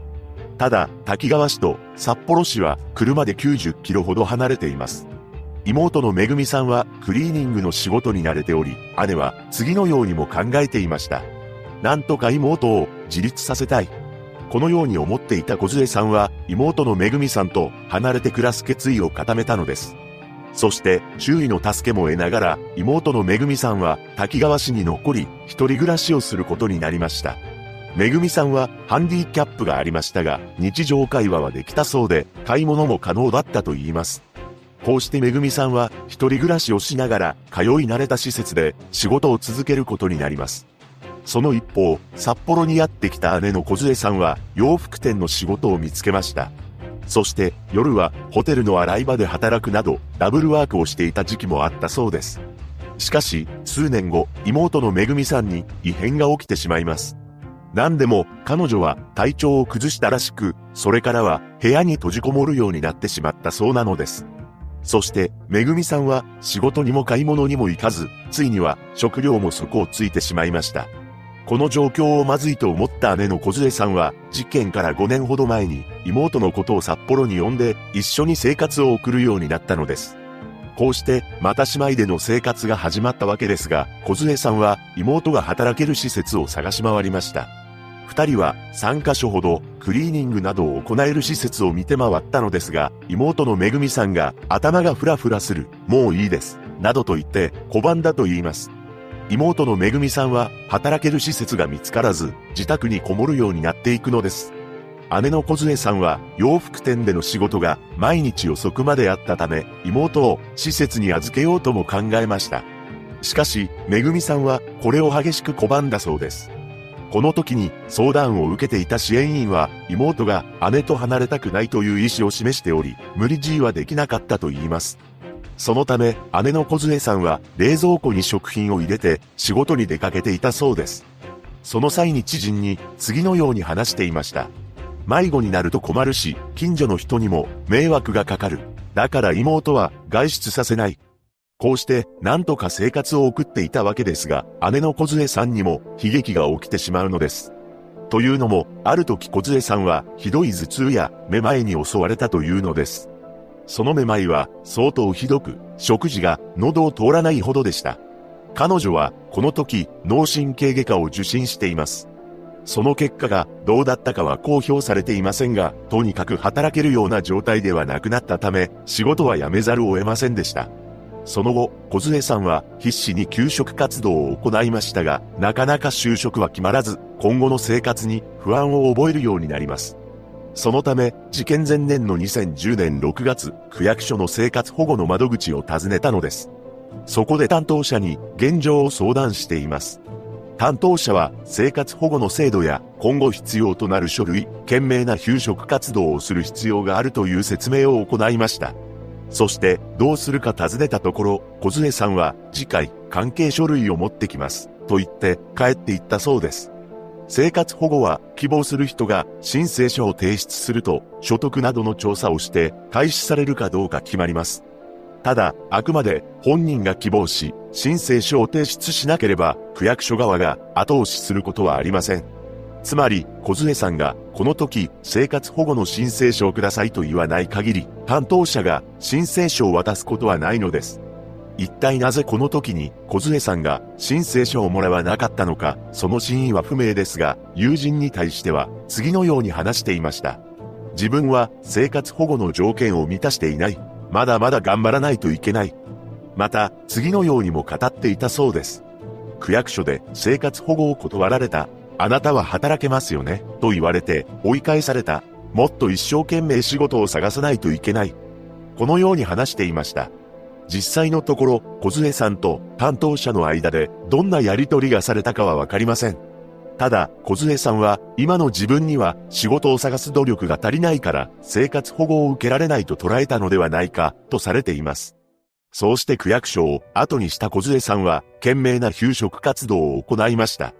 彼女は派遣会社11社に登録し、慣れていない農作業などにも応募しています。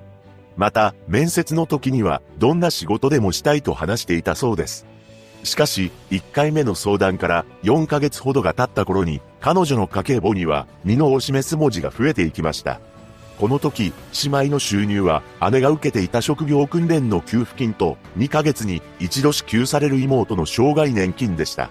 ただ、そのほとんどは、家賃と光熱費に消えていきます。しかし、そのうち光熱費などを滞納するようになり、所持金が1000円になってしまいました。姉の小杖さんは1回目の相談から10ヶ月後の2011年4月、再び区役所を訪れたのです。その時、職員は小杖さんに対し1週間分の非常食を渡しています。その非常食は缶に入ったケーキ状のパンでした。これは次の給付金が入るまで乗り切るためのものだったそうです。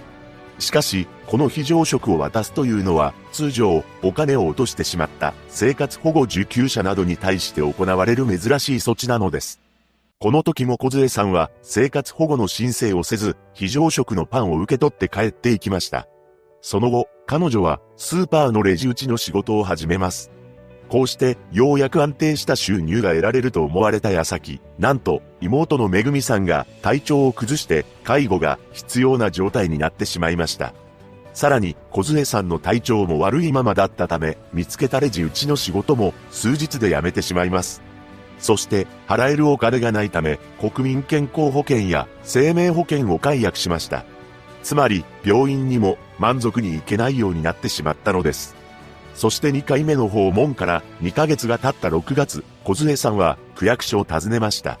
そこで現状を話した上で、仕事を探しているけど決まらず、妹の障害年金だけで困っていると相談したのです。この時に担当した職員は、姉妹が暮らしているアパートの家賃が5万円であるため、高額家賃について説明したり、生活保護の制度についてや、懸命なる給食活動について伝えています。これを聞いた小杖さんは帰ってしまいました。行政側は本人が生活保護を申請しますと言わない限り、それ以上手を差し伸べることはありません。ここで一つ問題なのが、妹のめぐみさんは知的障害があったため、自宅での介護や外出時の付き添いは札幌市の福祉サービスが受けられるはずでした。しかし、これを受けた形跡がないのです。その理由は不明なのですが、市役所の中で生活保護の相談内容が障害福祉の方に共有されれば何かしらの対応はできたのではないかとされました。ただ、個人情報の保護があるため、生活保護の相談内容が他の部署に情報の共有をすることはできないそうです。そのため、障害福祉の担当者が姉妹の現状を把握することはできず、行政側から何か支援が行われることはありませんでした。その後、生活はさらに困窮していき、食べるものがないため、砂糖を溶かして食べていたそうです。そして3回目の相談から5ヶ月ほどが経った2011年11月30日、この日、姉の小杖さんはガス会社に次の連絡をしています。ガス代が支払えないので止めてもらって構いません。こうしてガス料金が払えずガスが止まってしまいました。その2週間後、妹の障害年金13万1970円が支給されています。しかし、すぐにそのお金は滞納していた家賃に消えたのです。こうして通帳の残高は3円になってしまいました。また、冷蔵庫の中は空っぽになります。2011年12月の札幌市の平均気温はマイナス2度であり、最大積雪深は49センチです。それから数日後、暖房が使えない寒い部屋の中で、姉の小杖さんは、この世を去りました。彼女は、フリースやジャンパーなどを何枚も着込んだ状態で亡くなっていたそうです。亡くなった原因は脳内血腫であり、42歳だったと言います。そうして一人自宅に残された妹は、動かなくなった姉を前に、必死に助けを求めようとしていました。めぐみさんは12月20日、3回にわたって、小杖さんの携帯を操作して発信しています。1回目は122-233とかけており、2回目は1111-2222、そして3回目は111と番号を打っていたのです。これは110番か119に通報しようとしたのではないかとされています。そして、年が明けた頃、当時40歳だった妹のめぐみさんも、小杖さんの元へ旅立ってしまったのです。彼女の胃の中は空であり、投資だったと言います。姉妹は2012年1月20日に発見されました。その後、引き取り手がなかなか見つからなかったそうですが、遠い親戚が引き取ったそうです。妹のめぐみさんは理解が不十分なところがありましたが、日常会話や買い物は可能であり、外に出て助けを求めることもできました。そのため、なぜ外に出なかったのか疑問視する声も上がったのですが、捜査関係者によると、姉の言いつけを守り、外に出なかった可能性があると見ているようです。その後、姉の家計簿が見つかりました。そこには手書きで2012年の欄が作ってあり、亡くなる寸前まで生きようとしていたのです。小杖さんの友人は次のように語っています。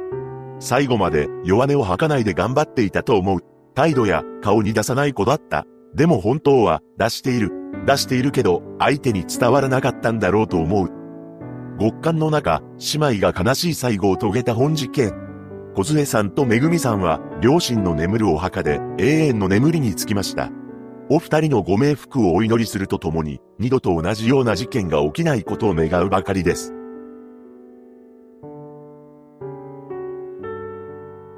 2013年、新婚ほやほやの夫婦が事件に巻き込まれてしまいました。彼らは新婚旅行中に被害に遭ってしまいます。詳細を見ていきましょう。後に本件の被害者となる瞳哲夫さんは埼玉県白岡市で出生します。ただ、哲夫さんは幼少期を父親の仕事の都合で海外で過ごしたそうです。そのため、小さい頃から英語が堪能な帰国子女でした。その後、早稲田大学の商学部を卒業した彼は人材サービスの会社に就職しています。そして哲夫さんは海外が好きだったようで得意の英語を活かし、カナダやロンドン、韓国やインドにたびたび出向いていたそうです。彼はただ単に海外旅行に行くのではなく、目的をしっかり持って日本を旅立っていました。実際、哲夫さんは SNS に次の言葉を残しています。目的意識がないなら、大金はたいて、海外に行く価値はない。かつてカナダには国外逃亡に、ロンドンには言葉を学びに、韓国には人に会いに、インドには異世界を感じに、ハワイにはただ遊びに行った。このように書き込んでおり、彼なりの信念を持っていたようです。そんな中、哲夫さんは入社2年目に石川県の金沢市に転勤となりました。そこで、運命の女性と出会います。二人は、順調に愛を育んで、結婚することになったのです。そうして夫婦となった二人は、2013年12月22日、周囲の人々に祝福されながら、結婚式を挙げました。その際に出席した友人は、哲夫さんたち夫婦のことを、とても幸せそうな様子だったと証言しています。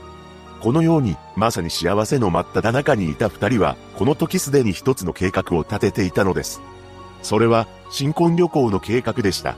哲夫さんたちは、結婚式から5日後に、新婚旅行に行く予定を立てていたのです。そして、新婚旅行先は、日本ではありませんでした。二人が目的地に選んだのは、世界遺産にも登録されているガラパゴス諸島だったとされています。ガラパゴス諸島は約5500から6000種とも言われる希少な動植物が広く分布していて、そこにしか生息していない動物たちとも触れ合える、とても人気のある場所なのです。ただ、ここへ向かうためには、一度南米のエクアドルを経由する必要があります。こうして、哲夫さんたち夫婦は、新婚旅行をするため、日本を出発したのです。しかし、哲夫さんがこの旅行で人生の終わりを迎えることになるとは誰にも予想できるはずがありませんでした。彼らは2013年12月27日、エクアドル最大の都市であるグアヤキルのホテルにチェックインしています。このグアヤキルという都市は治安が悪い場所なのですが、ガラパゴス観光の拠点となる街でした。そのため、ガラパゴス諸島に出向く観光客が多数滞在する都市なのです。しかし、当時エクアドルでは、とんでもない犯罪が多く発生していました。その一つが、特急誘拐というものだったのです。特急誘拐とは、偽装タクシーなどに乗り込んできた富裕層や外国人観光客を拉致して、身代金を要求したり、ATM で現金を下ろさせたりする犯罪です。被害者は身ぐるみを剥がされた後、人気のない場所に放置されてしまいます。そして、すべての犯行が平均30分程度という短時間で行われることから、特急誘拐という名前が付けられたのです。哲夫さんたちが特急誘拐について知っていたか不明なのですが、安全面を考慮してか、有名な高級ホテルに宿泊していました。そして事件当日となる12月28日、この日、二人は夕食を滞在している高級ホテルのレストランではなく、どこか別のレストランで取ることにしたそうです。そしてホテル側にハイヤーを手配してもらい出発しました。その後、問題なくハイヤーは目的地であるレストランに到着しています。しかし、ここであるトラブルが発生したのです。というのも、ハイヤーの運転手が通常のタクシー料金の約10倍もの料金を要求してきたというのです。そのため、哲夫さんは運転手と口論になってしまいます。とはいえ、このままでは、拉致が開かないと思ったのか、しぶしぶ10倍の料金に当たる20ドルを支払いました。ただ、こうしたぼったくりの行為から逃れるため、帰りは、ホテルの専属のハイヤーを使わないことにしたのです。その後、レストランでの夕食を終えた二人は、宿泊しているホテルに戻るため、流しのタクシーを拾うことにしました。しかし、ホテルの専属のハイヤーを使わずに、流しのタクシーを拾うという選択が、最悪の結末を迎えるきっかけになってしまうのです。まず、ホテルや空港が用意するタクシーは、流しのタクシーに比べて2倍から3倍の料金がかかるのは事実です。ただ、その代わりに防犯性が高いという特徴があります。実際、エクアドルではタクシーを使った犯罪が多発していることから安全装置のついたタクシーが増えていました。安全装置付きのタクシーには、車内に監視カメラが2箇所ついています。それだけではなく、警察に直通する非常用の通報ボタンが、後ろの席のドア付近に装備してあるのです。つまり、タクシーの中で何かしらの犯罪が起こったとしても、監視カメラによって証拠が残りますし、すぐに警察に通報できるため、自分の身を守ることもできます。この事実を知っていたのかは不明なのですが、哲夫さんは流しのタクシーを待っていました。そして1台目のタクシーを見つけたのですが、またも運転手が値段を高く請求してきたのです。そのため、このタクシーについては見送ることにしました。その後、2台目のタクシーがやってきたのですが、その運転手も通常より高めに値段を要求してきたのです。哲夫さんは、ここでもタクシーに乗ることをやめてしまいます。実は、この2台のタクシーには安全装置がついていたそうなのですが、納得できなかった哲夫さんは、次のタクシーを探し始めました。この時の様子は、レストラン前の防犯カメラに残っていたそうです。そしてようやく3台目のタクシーがやってきました。このタクシーの料金は2ドルだったそうで、他のタクシーよりも安く、一般的な値段です。そのため、哲夫さんたちは3台目のタクシーに乗ってしまいました。しかし、このタクシーは安全装置がついていないタイプのものだったのです。これはつまり、ほぼ犯罪に巻き込まれることを意味しているのだと言います。そうして危険な車に乗ってしまったのですが、案の定運転手は恐ろしい行動を取り始めました。なんと、指定したホテルとは反対方向に走り出したというのです。そしてタクシーは午後10時半頃に街灯が少なく薄暗い住宅街の一角に突然停車します。すると哲夫さんたちが乗るタクシーに数人の男たちがいきなり乗り込んできました。二人の両脇には見知らぬ男たちが座って、哲夫さんたちは身動きができなくなってしまいます。実は、哲夫さんたちが乗ってしまった三代目のタクシーのことを、犯行グループの男たちが、後ろからつけてきていたのです。もちろん運転手も、グルでした。こうして、人気のない場所で8人の男に囲まれた哲夫さんたちは、抵抗することなどできるはずもなく、現金などを奪われていったのです。さらに、犯人たちは、スペイン語でとんでもないことを要求してきました。なんと、クレジットカードの暗証番号を教えろなどと話してきたそうなのです。哲夫さんは、英語が堪能でしたが、スペイン語については、あまり理解できていませんでした。ただ、カードの番号を聞き出そうとしてきたことは、理解できたようです。そこで哲夫さんは、必死に抵抗し、男たちと口論になったと言います。しかし、スペイン語での意思疎通がうまいことできず、この状況に犯人たちはイライラを募らせていきました。そして犯人たちのうち、一人の男の怒りがついに爆発し、スペイン語で、黙れ、黙れ、と言い始めたのです。その男は恐ろしいことに、棒のようなものを取り出し、振りかざしてきました。その棒のようなものは、鉄夫さんの頭に何度も当たったのですが、妻は恐怖のあまりかが見込んでしまいます。さらに、犯人たちはとんでもない武器を取り出しました。驚くべきことに、それは拳銃だったのです。周りは犯人たちに囲まれているため、逃げることはできません。そして犯人は、容赦なく3回も引き金を引いたのです。そのうちの一発が、哲夫さんの胸に命中してしまいました。さらに、妻も腹部と足を撃たれてしまいます。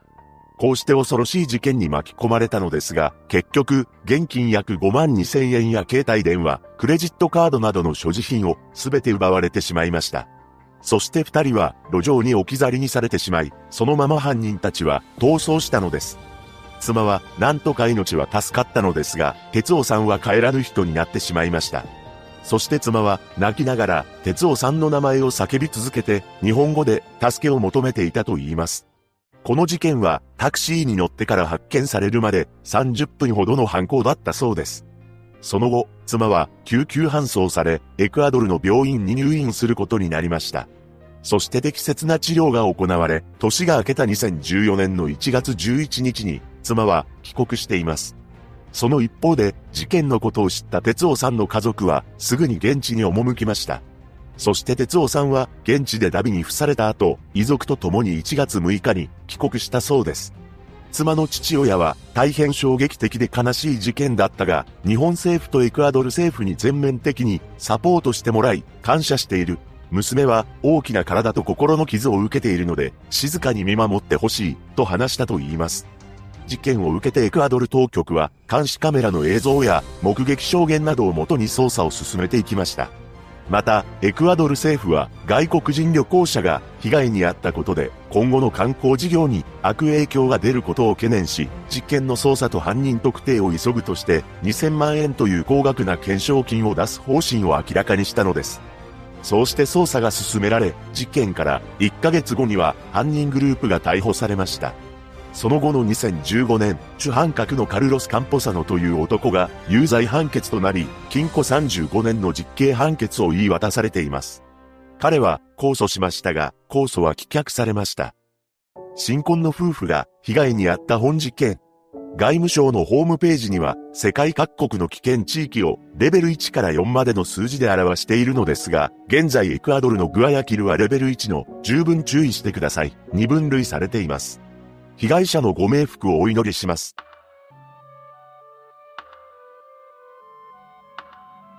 2004年、千葉県茂原市である事件が起きました。5名の男が起こしたのですが、理不尽すぎる動機に、世間では驚きの声が多く上がった事件です。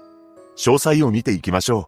本件の被害者となる A 子さんは、事件当時、高校2年生の17歳でした。A 子さんは、両親と姉、妹、祖母の6人家族だったそうです。また、彼女は、心の優しい持ち主であり、祖母思いの人物でした。実際、祖母は近所の人に、A 子が肩や背中に湿布を貼ってくれた、と嬉しそうに話していたと言います。ただ、A 子さんは、経済的な事情もあり、昼間は、アルバイトをしてお金を稼いで、夜間に高校に通っていたそうです。とはいえ、彼女は成績優秀で、教科書代などを免除される、小学生に選ばれていました。学校の関係者によると、生活態度も落ち着いており、友人関係も良好だったと言います。さらに、A 子さんには、中学時代から交際していた男性がいました。この男性とは、両親公認であり、結婚を前提として付き合っていたそうです。そうしてアルバイトや勉強を頑張り、将来に一緒になると決めた婚約者もいた A 子さんが突然事件に巻き込まれてしまいます。事件を起こした人物は5名いました。当時20歳の斎藤義人、当時21歳の新名勝信、そして未成年の少年3人です。斎藤と新名の二人が主犯格とされているのですが、二人とも少年時代から犯罪をしている不良でした。まず斎藤義人の父親は暴力団の組長だったそうです。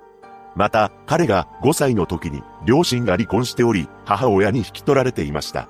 しかし、何かしらの事情があり、その後父親の元で暮らすようになったと言います。そして斎藤と幼馴染で同級生だったのが、新名勝信でした。新名の父親は家庭内で暴れるような人間であり、家庭環境は最悪だったそうです。そんな二人は意気投合し、一緒に行動するようになります。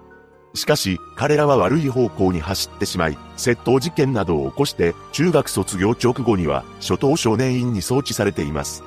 その後、少年院を仮退院した斎藤は、父親が組長をしている暴力団の組員になりました。しかし、斎藤は、そこでも問題を起こすのです。なんと、他の暴力団関係者の車を盗んでしまったのです。そのことがバレてしまい、父親の組を破門されてしまいました。その一方で新名は商業高校に入学していますが、早々に中退しています。その後、一旦は真面目に生きようと思ったのか、老人ホームでバイトの仕事に就いたものの、2、3ヶ月で辞めてしまいました。そして新名は再び悪の道に手を染めることになります。彼は恐喝事件を起こし、中等少年院装置となってしまいました。その後、幼馴染だった斎藤と再会しています。また、新名は出会った女性のもとで、紐のような生活を送るようになっていきました。こうして、凶悪な不良として存在していた斎藤と新名のほか、本事件の犯人となる3人の少年も、ひったくりや窃盗を起こしている不良だったそうです。その少年のうちの一人は、斎藤の弟で、少年院送りの経歴を持っています。彼は少年院を仮退院した後、カラーギャングと呼ばれるものを結成していました。カラーギャングとは、アメリカのストリートギャングを模倣して、チームカラーを身につける不良集団のことを指します。そのカラーギャングのメンバーの一人が、後に犯行グループの一人となる少年でした。そして5人目の犯人は、斎藤の父親の元で配管工として働いていたそうです。こうして、斎藤つながりで5人の犯人は集まってしまいました。そんな中、斎藤は事件の半年ほど前に、東友会というグループを結成しています。名前の由来は自分の名字である斎藤から一文字取って名付けたそうなのですが、メンバーは10人ほどおり、やることは犯罪でした。彼らは少年院に入ろうが一切反省することなく通行中の女性を狙ったひったくりなどを繰り返していたのです。そして事件前日となる2004年12月21日、この日も栄子さんは夕方に高校に登校し、午後7時頃には帰宅していました。そして彼女は母親に対し、友達と遊びに行ってくるね、と言い残して外出したそうです。しかし、これが母親にとって娘との最後の会話になってしまいます。普段は夜遊びをすることはなかった栄子さんですが、次の日には高校の終業式が控えていたこともあってか、気持ちが高ぶっていたのかもしれません。楽しい時間はあっという間に過ぎ去っていきました。彼女は友人とカラオケに出向いており、翌日の12月22日午前4時頃まで遊んでいたのです。その一方で、斎藤たち犯人グループの5人は、ひったくりをする目的で、千葉県茂原市の JR 茂原駅のあたりで、ダラダラと時間を過ごしています。彼らは、新名が借りていた軽ワゴン車に乗って、獲物を物色していました。そして午前4時半頃に彼らの目の前にカラオケ店で遊んだ帰り道の A 子さんと友人が現れたのです。二人のことを見た斎藤たちは車から降り、突然 A 子さんと友人に襲いかかりました。そこで A 子さんは、やめて、などと言って抵抗していますが、男5人の前ではなすすべなく、やられっぱなしになってしまうのです。そして財布や、カバンなど合計8000円相当を奪われてしまいます。さらに一緒にいた友人も襲われており、現金やカバンなど合計11万円相当を奪われました。ただ、友人は何とか逃げ出すことに成功しています。しかし、A 子さんが逃げることはできず、斎藤たちは恐ろしい行動に出たのです。なんと、A 子さんをそのまま軽ワゴン車に乗せ、連れ去ってしまったのです。その一方で A 子さんの友人は、5人くらいの男にバッグを奪われた、友達も連れ去られたと警察に通報しています。そして捜査が開始されました。捜査員はすぐに本件の犯行がカラーギャングの可能性が高いと推測しています。なぜなら、当時の茂原駅前にはカラーギャングが多数存在していて、駅前を徘徊したり、たむろしていたからです。そして警察は複数のカラーギャングをマークしており、その中でも比較的若者のグループが犯人の可能性が高いとして、斎藤たちのグループに行き着きました。こうして警察は動き出したのですが、斎藤たちはすでにおぞましい犯行に及んでいたのです。彼らは茂原駅から10分程度の場所にあるトンネルの中にいました。当初斎藤たちの目的はひったくりだったわけですが、英子さんに対し欲望の限りを尽くすことにしたようです。この犯行を主導したのが新名でした。英子さんは自分の身を守るため次の言葉で斎藤たちに訴えたのです。お腹に子供がいる。これは、とっさについた嘘だったのですが、斎藤たちに、この言葉が届くことはなく、地獄の時間は続きました。しかし、ここで犯人のうちの一人の少年がある事実に気づきます。なんと、英子さんは、中学時代の同級生の妹であり、顔見知りだったのです。このことに気づいた少年は、他の4人と話し合いをすることにしました。英子さんが顔見知りだったことから、このままにしておくと、自分たちの存在がバレることになります。とはいえ、少年のうちの一人の中には、生かして返そうと提案した者もいました。しかし、斎藤の父親のもとで、配管工として働いていた当時18歳の少年が、とんでもない発言をしたのです。驚くべきことに、殺すしかないっしょ、などと言い放ったというのです。この言葉を皮切りに、次第に犯人たちは、その方向に動き出しました。さらに、埋めればいいなどと発言する者もいたそうです。その後、茂原駅から20キロほど離れた千葉県東金市にある、通称、ホテル活業という場所まで移動しています。ここは、千葉県内でも有数の心霊スポットとして知られている廃墟で、もともとあったホテルは、経営難から廃業したそうです。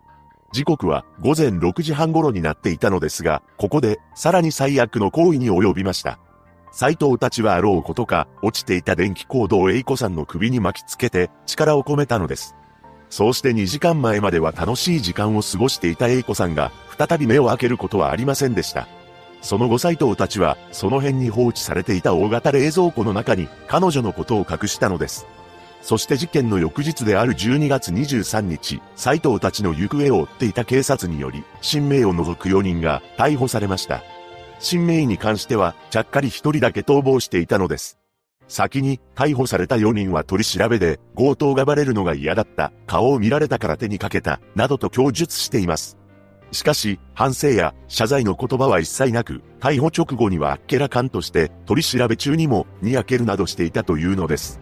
この態度には捜査員も憤慨していたと言います。そして彼らの供述から、新名のことを共犯者として断定し、指名手配したのです。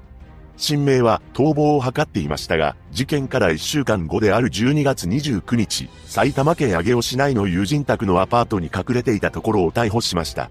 こうしてようやく犯人全員が豚箱行きとなったのです。新名は逮捕後、反省しているかのように振る舞い、毎日反省文を書いていたのですが、その内容は被害者に関する事柄についての具体性がなく、ほとんど自分や家族のことしか書いていませんでした。また、自分を早く逮捕しなかった警察が悪いという発言もしていたようです。そんな中、裁判が始まったのですが、論告休憩後に一つの騒動が起きました。というのも、当時18歳の廃観光の少年が放置されていた千葉刑務所内で自ら命を絶ったと言います。ただ、遺書などは残っておらず、一体どういった意図で、そのような行動をしたのかは不明のままです。そんな中、残り4人の裁判が行われたのですが、驚きの発言をしています。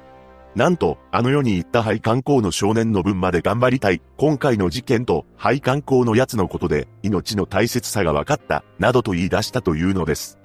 そして、犯人たち4人が謝罪を述べていますが、聞き取れないほどの小さな声で、ボソボソと何を言っているかわからなかったと言います。法廷には遺族である A 子さんの家族が立ち、ご意見を述べられました。父親は、娘の無残な姿が目から離れない。娘は生き絶えるまで恋人や家族のことを考えていたと思う。なぜ娘の訴えを聞かなかったのか。犯人は謝罪しても許さない。犯人たちを極刑にしてください。母親は17年育てた最愛の娘の無残な姿を見せられました。腰が抜けたようにそこから動けませんでした。娘を返せないのなら犯人たちを同じやり方で極刑にしてほしいです。祖母は犯人に極刑を望みます。八つ崎にしてください。婚約者の男性は全員極刑にしてほしいと述べたそうです。その後の2005年11月16日、判決公判で裁判長は、身勝手極まりない冷酷非常な犯行で、酌量の余地は皆無と述べ、主犯格の斎藤と新明の二人に無期懲役、斎藤の弟で、当時16歳の少年に懲役14年、もう一人の少年に懲役13年を言い渡しました。この判決を聞いた斎藤は、ひどく動揺していたと言います。もしかしたら自分が無期懲役になるとは思っていなかったのかもしれません。このことからも自分が一体どれほど重大なことをしでかしたのか理解できていなかったのでしょう。とはいえ、全員が控訴しなかったため、この判決が確定しています。5人の男が起こした本事件。犯人のうち、当時少年だった2人に関しては、すでに世に放たれていると思われますが、現在どこで何をしているのかは不明です。被害者のご冥福をお祈りします。